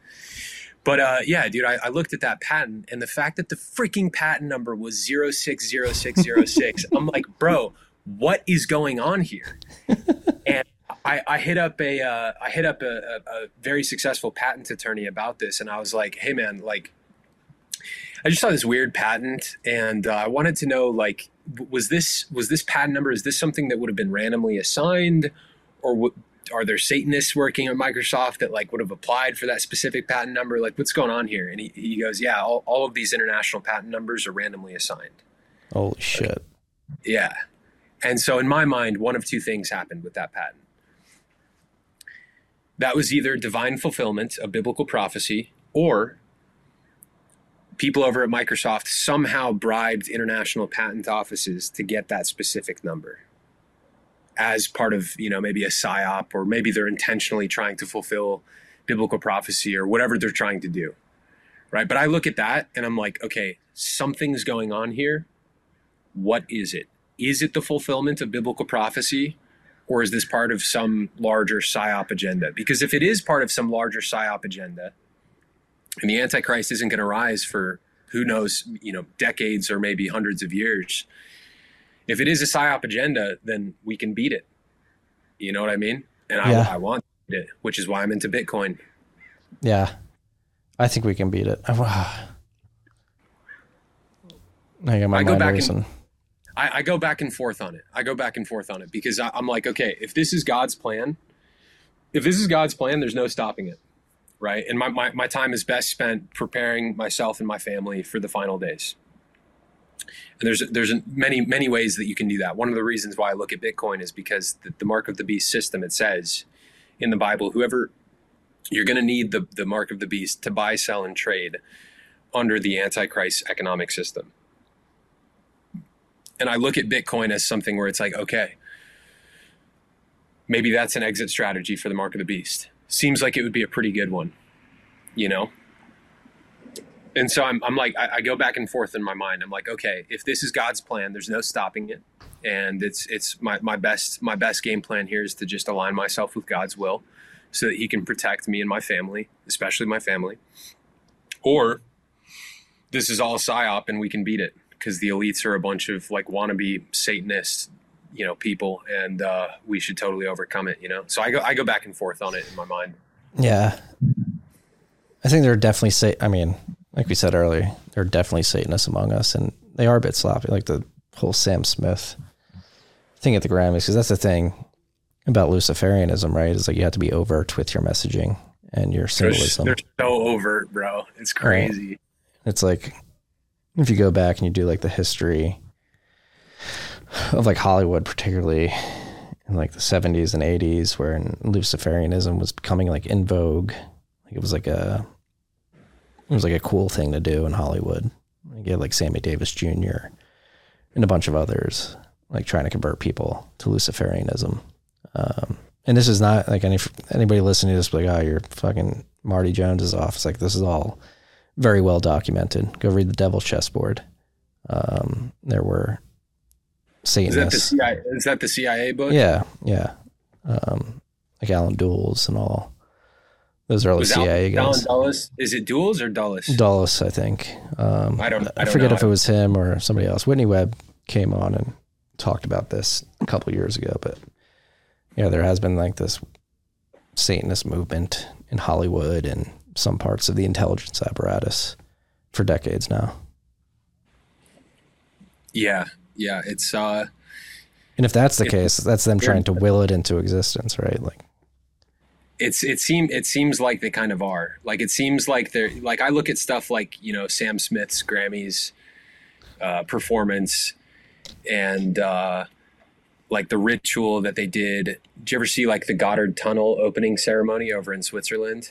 oh yes, the where they've got like the demons dancing around like the babe like people dressed like babies and all that stuff. Like they, they do like so many of these different rituals as i believe part of like an occult initiative to get people to believe in like the demonic so that they can through their belief almost like manifest it into the real world. And uh, it's it's very it's very bizarre to watch. It's very it's very very bizarre to watch. And it's you know, I, I apologize to your listeners if they feel like I'm preaching about Jesus too much and, and stuff, and they feel like I'm a Bible thumper. But it's like, bro, we're up against Satanists and and Jesus Christ. He's he's the victor over Satan, you know, and, and Christ casts out devils. And I'm I'm trying to cast out some freaking devils in this culture, bro. You know what I'm saying? yeah, no, I do. I am as well. I, I mean, I'm not. Uh, I'm not as like out in front. Like I do call people demons and try to remind people like Satanists are among us. But again, for me, what I've decided is most productive for what I can bring in this fight against all this is like action via focusing on Bitcoin to like just rip the power out of their hands. which I think is a, a fantastic approach. I think it's a fantastic approach. I, th- I think I think men are most effective when they're like singularly focused on a mission and they drive that as hard as possible. You know, it's kind of like taking a magnifying glass and putting it under the sun Mm-hmm. and like like concentrating that beam. You know, once you can concentrate that beam, it essentially becomes a laser that can cut through anything. Yeah. So, We're going to win. And it takes like, I'm focused on Bitcoin. You're focused on your divine path. It seems the, the vehicle um, of God should try to really make people aware of this culture war and what's going on. And then there's others doing their things that are going to be additive to this. And that's why I'm very heads down, get shit done, educate as many people about Bitcoin, build as much stuff in Bitcoin that I can to, to help others either adopt it or realize its potential, invest in companies, building out the infrastructure that is going to bring more people to it. It's, uh, I think that's what I'm best suited for in today's battle that we're in against these demonic kleptocrats. Well, you've got you've got a well-known name in the space. It seems like you're doing a great job, man. Oh, thank you, sir. Yeah. Stumbled into this too. Did you? Yeah, it was almost like divine intervention as well, where I didn't even have the idea for this. It was my 26th birthday in Brooklyn. I was unemployed. My dad, mom came up to lunch for my birthday, and my dad just incepted in my ear, like, hey, Bitcoin price is running up. You know a lot about it. You should write a newsletter. And I wrote the first newsletter like three days later, and then it took on a life of its own. That's uh that's legit. What what year was that? 2017. 2017. Yeah, that's that's dope. Yeah, I, I, I don't I don't know where uh, I don't know where God wants to direct my path. Personally, I'm you know I'm 27, turn uh, 28 here soon, and uh, I'm just trying to trying to follow the signs that He's giving me. You know, and uh, when I see things like two two two on your little ticker there, I'm like, damn, maybe maybe I'm on the path, bro. you know, just Yeah. gonna keep follow, following the steps that, that he puts in front of me and, and and walking through the doors that he's opening. And uh, what I'm trying to, what I'm really trying to figure out to do right now is like where, where am I supposed to direct my attention right now? You know what I mean? Like it's freaking crazy, dude. Like in the past week, so many doors have opened, and I'm like, okay, like which which ones am I supposed to walk through? You know, and I'm just like constantly in prayer, trying to figure it out. And uh, it's interesting, man. I'm, I'm I'm really excited to see what God wants to do on, on the path, and uh, you know how He wants to use all of us. Yeah. Not that I'm one to give advice or recommend, but just like create your own doors. I'll- I think I'll just receive keep it. Just keep doing what you're doing. Um,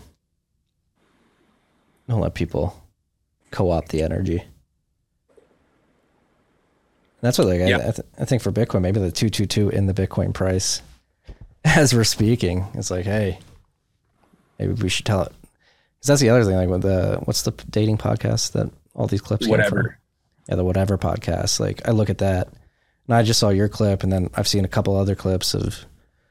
Um, there was that one clip of that girl this week where she was saying like a lot, and I imagine the uh, that audience isn't as like tuned into what's going on with Bitcoin. That's where I think we need to get like Gen Z, um, and the younger, the younger generation. Like, hey, things may seem pretty crazy right now. May seem pretty desperate, may seem like you don't have the best upside potential in your life, but hey, we have this Bitcoin thing here that can really Dude, it's it- that.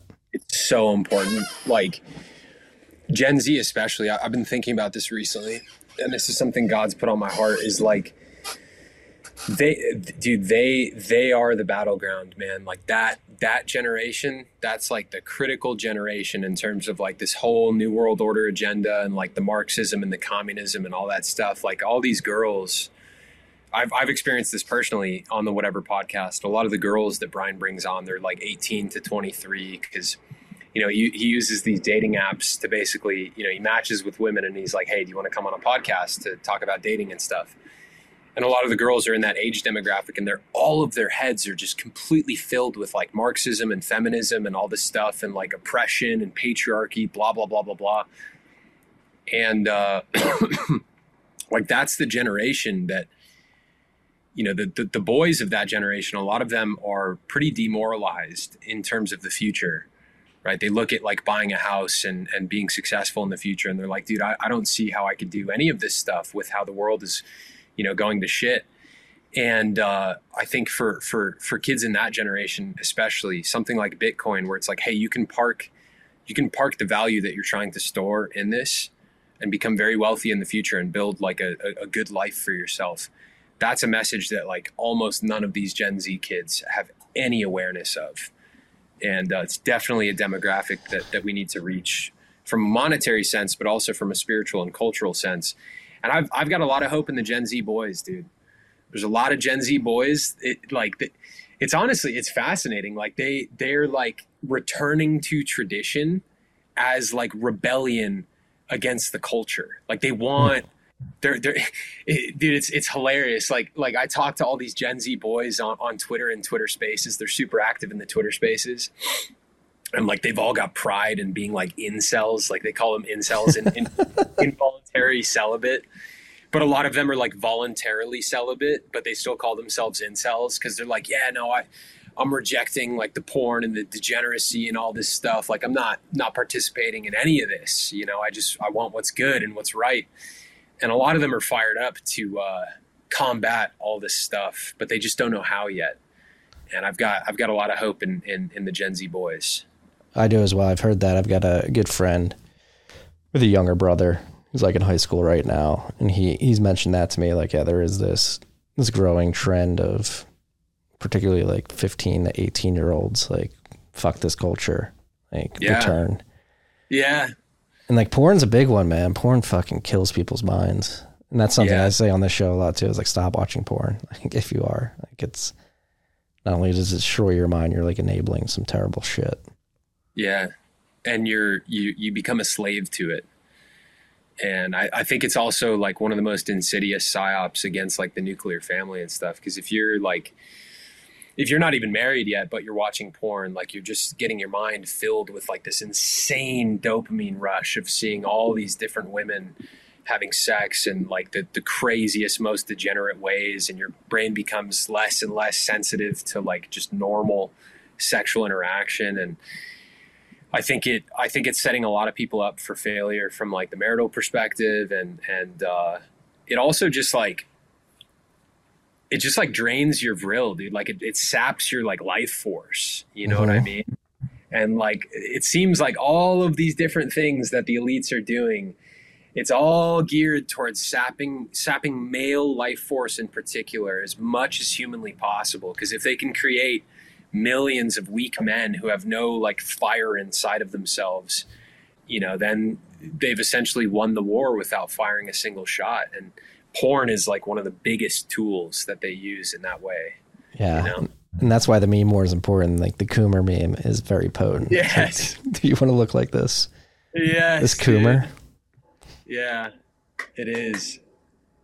It's uh did you did you see uh I just posted earlier today uh speaking of like them sapping our vitality and stuff the latest stratospheric aerosol program so like people talk about like chemtra- chemtrails stratospheric aerosol injections this is not a conspiracy theory like you people call it a conspiracy theory but it's like dude the former director of the CIA has he's literally on record on video saying, "Yeah, we need to we need to do like stratospheric aerosol injections to uh, manage climate change and all this stuff." And Bill Gates talks about doing it to dim the sun. And the the the, the latest one that I saw earlier today, my friend Prodigal on Twitter at Prodigal the Third. Uh, there's the this latest stratospheric aerosol program to dim the sun, and it's the acronym is literally Satan. i saw you tweet that yeah it's insane It's so crazy, bro. It's so, so, in it's so in your face. have to be overt with the messaging it's part of being a satanist Yeah, Yeah. it's like it's like it's like like I feel like they're like mocking us almost. Oh, They're they like- are. Well, because think of the contradiction, especially with like Bill Gates and that class of people. They're telling us that we need to transition to wind and solar energy globally, and at the same time, they're talking about blotting out the sun. Like it makes no fucking sense. It's like, Mm-hmm. Yeah, it's like it's a it's a humiliation ritual. Like we're gonna make you use this unreliable energy, and then we're gonna blot out the sun. That makes it so you can't even harness it if you wanted to. Hundred percent. It's I, I love I love that you're focused on energy because that's honestly that right there is one of the biggest psyops that's so easy to see through if you actually know the facts. And uh, and but they're getting people. You know what I mean? Are, are you familiar with Alex Epstein? Yeah, yeah, I've had him on the show as well. Actually, have Fossil Future right here. Let's go. Let's go. Yeah, the energy discussion that's that's a big one. Yeah, and that that's the other thing. These people are getting so sloppy that I think we're we're we're definitely going to win because like that's another thing we've been fighting for years here. Before it was cool was ESG. Um, the good thing is like again they're getting sloppy and these things are just collapsing in on themselves. Like down here in Texas, we had the grid failure uh, in 2021. Uh, in California, you guys are having rolling blackouts, and I think people are beginning to wake up like, oh, wind and solar is not viable if you want sufficient base load for for your society. And then with Ukraine and Russia, I mean, one can make the argument that that war is only possible because Russia realized they had the leverage because Europe was buying all their natural gas because they fucking decommissioned all their nuclear power plants for wind and solar, which aren't going to produce enough energy. So they need the nat gas. And that could hold Germany and crew at bay as they invaded Ukraine. It's like it's a brilliant play. Really, it well, it's a brilliant play in terms of just taking advantage of what's given to you. It's like, all right, all right, Germany, you're gonna decommission nuclear power plants for, in favor of wind and solar in a place where it's not Good even luck. that sunny. Yeah, Yeah, good luck. Who do you think destroyed the Nord Stream pipeline? it was definitely us, um, us being the U.S. I think. Yeah, I, I agree. Yeah, the uh, the the renewables thing, man. It's just it's honestly, it's just it's it's hilarious to me, especially here in California. It's like, you know, Gavin Newsom he signed a bill recently saying that by 2035, all new cars sold in California need to be electric, and I'm like, dude. You literally can't even keep the lights on in our state right now as it is with the small amounts of electric vehicles that we have. How on earth do you plan on producing enough electricity without going all in on nuclear and, and hydrocarbon fossil fuel projects? How on earth do you plan on producing enough electricity to power tens of millions of EVs? It's it's ridiculous. It's, it's logically impo- like it's impossible. it's like the thing. Well, that's and that's the other thing. Going back to like narrative battle, and what I've been trying to do on this show, which I think has been successful to a certain extent, particularly like beating on ESG, is just like highlighting, just holding a mirror up to these people and highlighting their hypocrisy, like and really walking people through their language, like renewable energy. Like it creates this connotation of a perpetual motion machine in people's minds. Like renewable is just going to constantly renew, and we're going to have electricity. It's renewable. It's perpetual. It's not the case. Like wind turbines and solar panels have life cycles. They have maintenance. It's not renewable at all. Uh, they have front ends of their supply chains. Most importantly, that don't use wind and solar. They use oil and gas and slave labor. And I think that that's been the most potent tool of reasoning trying to break through the people on wind and solar specifically on this show is just holding up a mirror and like you think oil and gas is bad but you are leveraging congo congolese slave labor to get cobalt out of the ground to get your wind Four- turbines 40,000 children, 40,000 child slaves that are getting lung diseases from being in these mines and they're dying. And people are like, oh, it's environmentally friendly. It's like, all right, well, the mining and extraction process is completely poisoning the earth in the process. And your environmentally friendly, virtuous EV ha- was built off the blood and sweat of child slaves. Like, yeah, you, you, feel you feel good about that, pal? yeah not only in congo and china the uyghur slaves are building your solar solar panels they can only do it with their hands and then you just another potent tool is just rejecting the frame. Like I don't think there's a climate crisis. I don't think I don't think increased CO2 is bad. I think it's good for plants. I think we should be using more energy. It's like particularly with Bitcoin mining. A lot of Bitcoiners like we need to tell everybody that Bitcoin mining like uses renewables. I'm like no, just say I like literally lean into like Bitcoin mining is going to use more and more energy. Like it's using a fraction of the total amount of energy it will use in the future. And that's not a bad thing. More power generation is good for humanity. And 100%. more CO2 for plants uh, is good for life on Earth. And that's not to say, so what the climate hysterics really do is conflate CO2 emissions with pollution. Like, I think pollution's bad. I don't think we should be polluting the earth. I don't think we should be wasteful. I don't think we should be poisoning any land or water. Um, but those things aren't, those things aren't like increased carbon emissions isn't, is mutually, or not mutually, like it, you do not need to have pollution to have increased energy production. You can do it in a very efficient way if you're just intentional about it. Hundred percent, hundred percent. Well, part of the psyop is that you know, like you're saying, they've described CO two as a pollutant. yeah. They, like, they literally call it a pollutant. It's like, bro, I breathe CO two. Are you telling me I'm polluting the earth by breathing?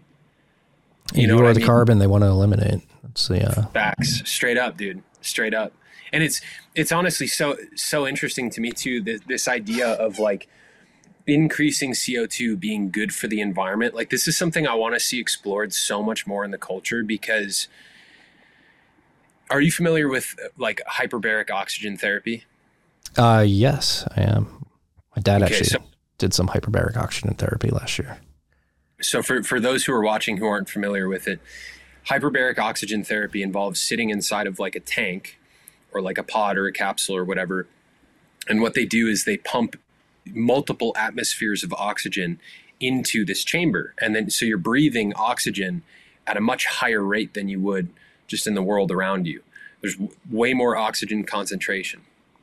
And the benefit of this is that it like speeds up healing processes inside of the body. It eliminates disease. It's it's incredibly good for you. And I look at like this entire agenda that we're up against, and I'm like, okay, they have, like you said, they have this anti-carbon agenda, and we are the carbon that they want to eliminate.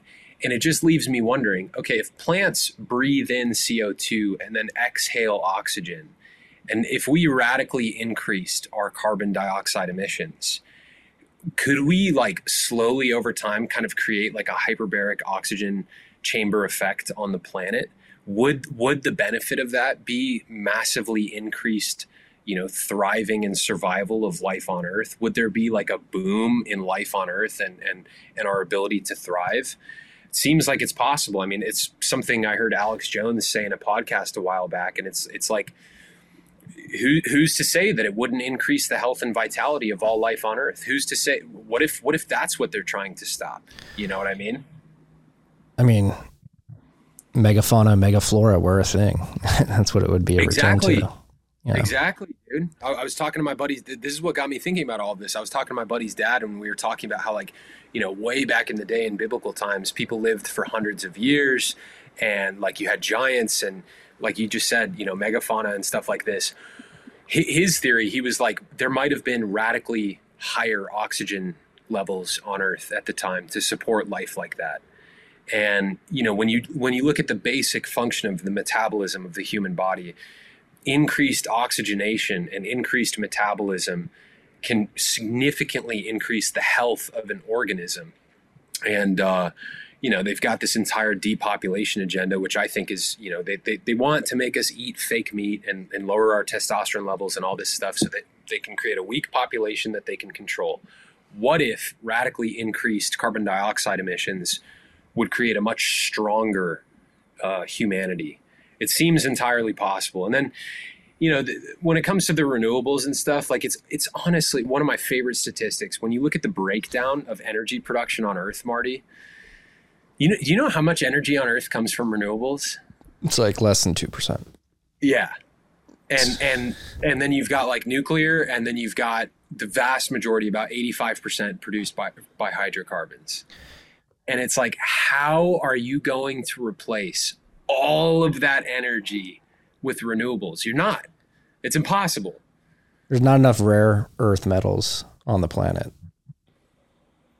to create the harnessing infrastructure necessary. It's literally impossible. And the other thing, you mentioned nuclear. like nuclear is a smoking gun in this whole debate. Like it's if you're worried about carbon emissions with your energy production, I mean nuclear is the way to go. like and it's the most dense form of energy humans have ever come into contact with. Like if we're talking about being efficient and um, providing utility and, and electricity to humans, like we should be spinning up as many nuclear power plants as possible. But for some reason, the climate hysterics tell us we can't do that. Well, their objection is that it's environmentally dangerous because you look at stuff like Chernobyl or the San Onofre nuclear plants, you know, where they're they're leaking uh, radioactive materials and like like pollution and stuff into the environment. That's their objection. Like, what what would you what would you say to that? It's overblown. I think. I think history has shown that like people have dove into these meltdowns and they're pretty isolated and they don't have as massive of effect that people are portraying them to have. And then on top of that, the from what I understand, is the um like the nuclear power plants, the modular reactors of today are much safer and prevent the possibility of meltdown compared Yeah. to the ones that were erected in the seventies. Yeah. Did you did you ever watch Chernobyl? No, I figured it was just some psyop.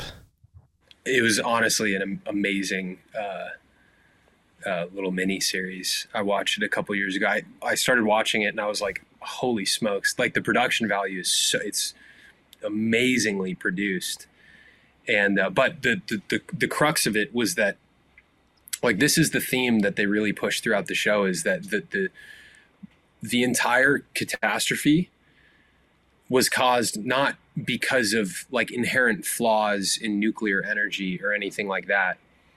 It was created, the catastrophe was caused by the fatal flaws of, of Soviet communism and how everyone was incentivized to lie at every single uh, level of the structure of, of, of command. And, and those, th- that specific reactor that melted down, you know, they were running tests on it, and the guy, the guy who was in charge of running the test, wanted a promotion to the next level in, you know, the Soviet command structure. And he was told, "Hey, if you pass this test, you know, you'll you'll get the promotion to the next job." And he just really wanted the promotion. And they're running the test, and like all of these alarm bells are going off, but he's just like impatient to get this promotion. And he's like, "Yeah, just just just push forward. We're going to pass the test. Push forward." and they pushed the reactor way beyond where it was supposed to be produced or pushed. But they had some I can't remember exactly what it was, but they had some sort of mechanism that was like it was it was it was a mechanism in these particular reactors that did not function properly and the people who had produced it had lied about it because of the way communism worked in, in Soviet Russia and uh, that was that was the fatal flaw but it was it was a fascinating show and uh, It's a managerial crisis. truly truly Yeah. No, no. Maybe I shouldn't have said so assertively that like they're not as environmentally dangerous as possible. But I think back to like Fukushima. I remember because I'm a surfer. I remember a lot of the surfers were like posting the uh, the Pacific water flows, like Fukushima of the the toxic water flowing from uh, the coast of Japan, like through Hawaii into like the west coast, and there was a lot of like d- like doomsday rhetoric around that particularly and like nothing happened. And, i don't think anything bad came of it. Yeah. Yeah. Um, Well, I feel like, I mean, you know, compared to like shitty Soviet reactors in the 70s, like I can only imagine in, in the past 50 years, we've probably advanced so far beyond that. But people who uh, fundamentally everything comes down to energy. And if you can reduce energy and you can reduce people's access to energy, you can control the world because energy allows people to thrive. And when people are thriving and they're strong and you have strong economies, it's extremely difficult to control them and uh, you know nuclear is one of those things that i want i want to learn a lot more about the safety of it uh, because you know i want to cut through the narrative if if it is truly safe i want to be able to cut through the narratives of like hey this is environmentally dangerous because i can't imagine that reactors that are being produced today have anywhere near the safety concerns that they've had in the past i would agree um, like when was when was fukushima produced that, i'm that not sure i'm not Yeah. sure Um, yeah, you can do it smarter. Maybe don't put a nuclear power plant on the coast. I mean, we're on a fault line. Like, keep it Pretty keep it basic stuff. Yeah. Yeah. Um, yeah, I think we're gonna go back to like energy. Like, you, one can make the argument like maybe if there's one thing more important than money, it's cheap, abundant energy, so that you can be productive and make. I mean, Bitcoin is backed by energy to a certain extent. You can't produce the hashes without electricity and make everything go around. Yeah, we need Ener- we need we need economies and countries and people with access to as much energy in all of its forms as humanly possible, coming from you know things like nuclear and, and hydrocarbons, but also coming from the sun, not dimming out the sun, our Yeah. food supply, having access to red meat, which is filled with nutrients that cause human beings to thrive. And uh, what what do you think of the uh, like the beef Bitcoin movement? Are you uh, pretty bullish on that? Oh yeah, yeah. I've had Slim on. developments in that state. I've had Slim on many times. I I buy half cattle at a time in Bitcoin um, from the rancher here in Austin. Shout out KNC. Shout out Cole. Um, yeah, Is there a pretty decent industry building in, in that that space? it's a good net- network. I mean, the industry is already there, right? It's just educating the ranchers about Bitcoin and saying, "Hey, you have this um, population of people, particularly Bitcoiners, who want to buy your beef and want to support you with Bitcoin. They don't always accept Bitcoin, but it's.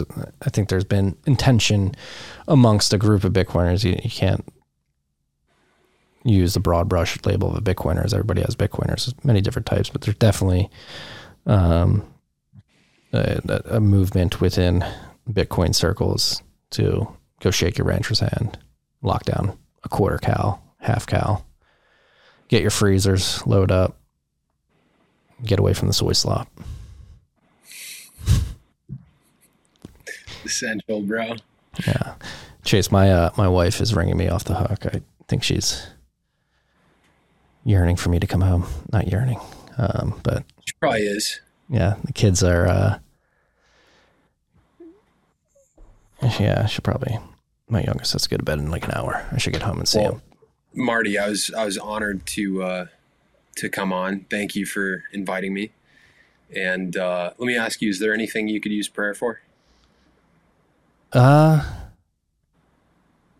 always.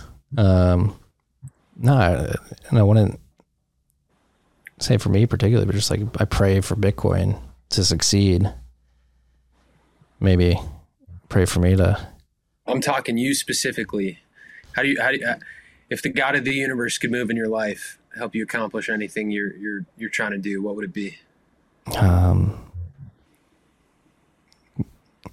be the best father that I can be. Okay. that uh always trying to be a better father always recognizing when i fall short maybe don't pay or when i fall short notice uh, it irks me when i fall short as a father um, very busy do a lot of work do a lot of different things podcasts the fun stuff the mining need to be more present All right. You got it, bro. Thank on you, that Chase. note, on that note, go be a good dad and go home. exactly see i'm thinking about it i'm like ah shit i gotta get home and play with the kids yeah. Well, dude, it was it was fantastic talking to you. Thank you so much for having me on, man. And I'll It's pray my for pl- that. It's my pleasure. Where can uh, the freaks find out more about you? Uh, just follow me on Twitter at Sovereign Bra.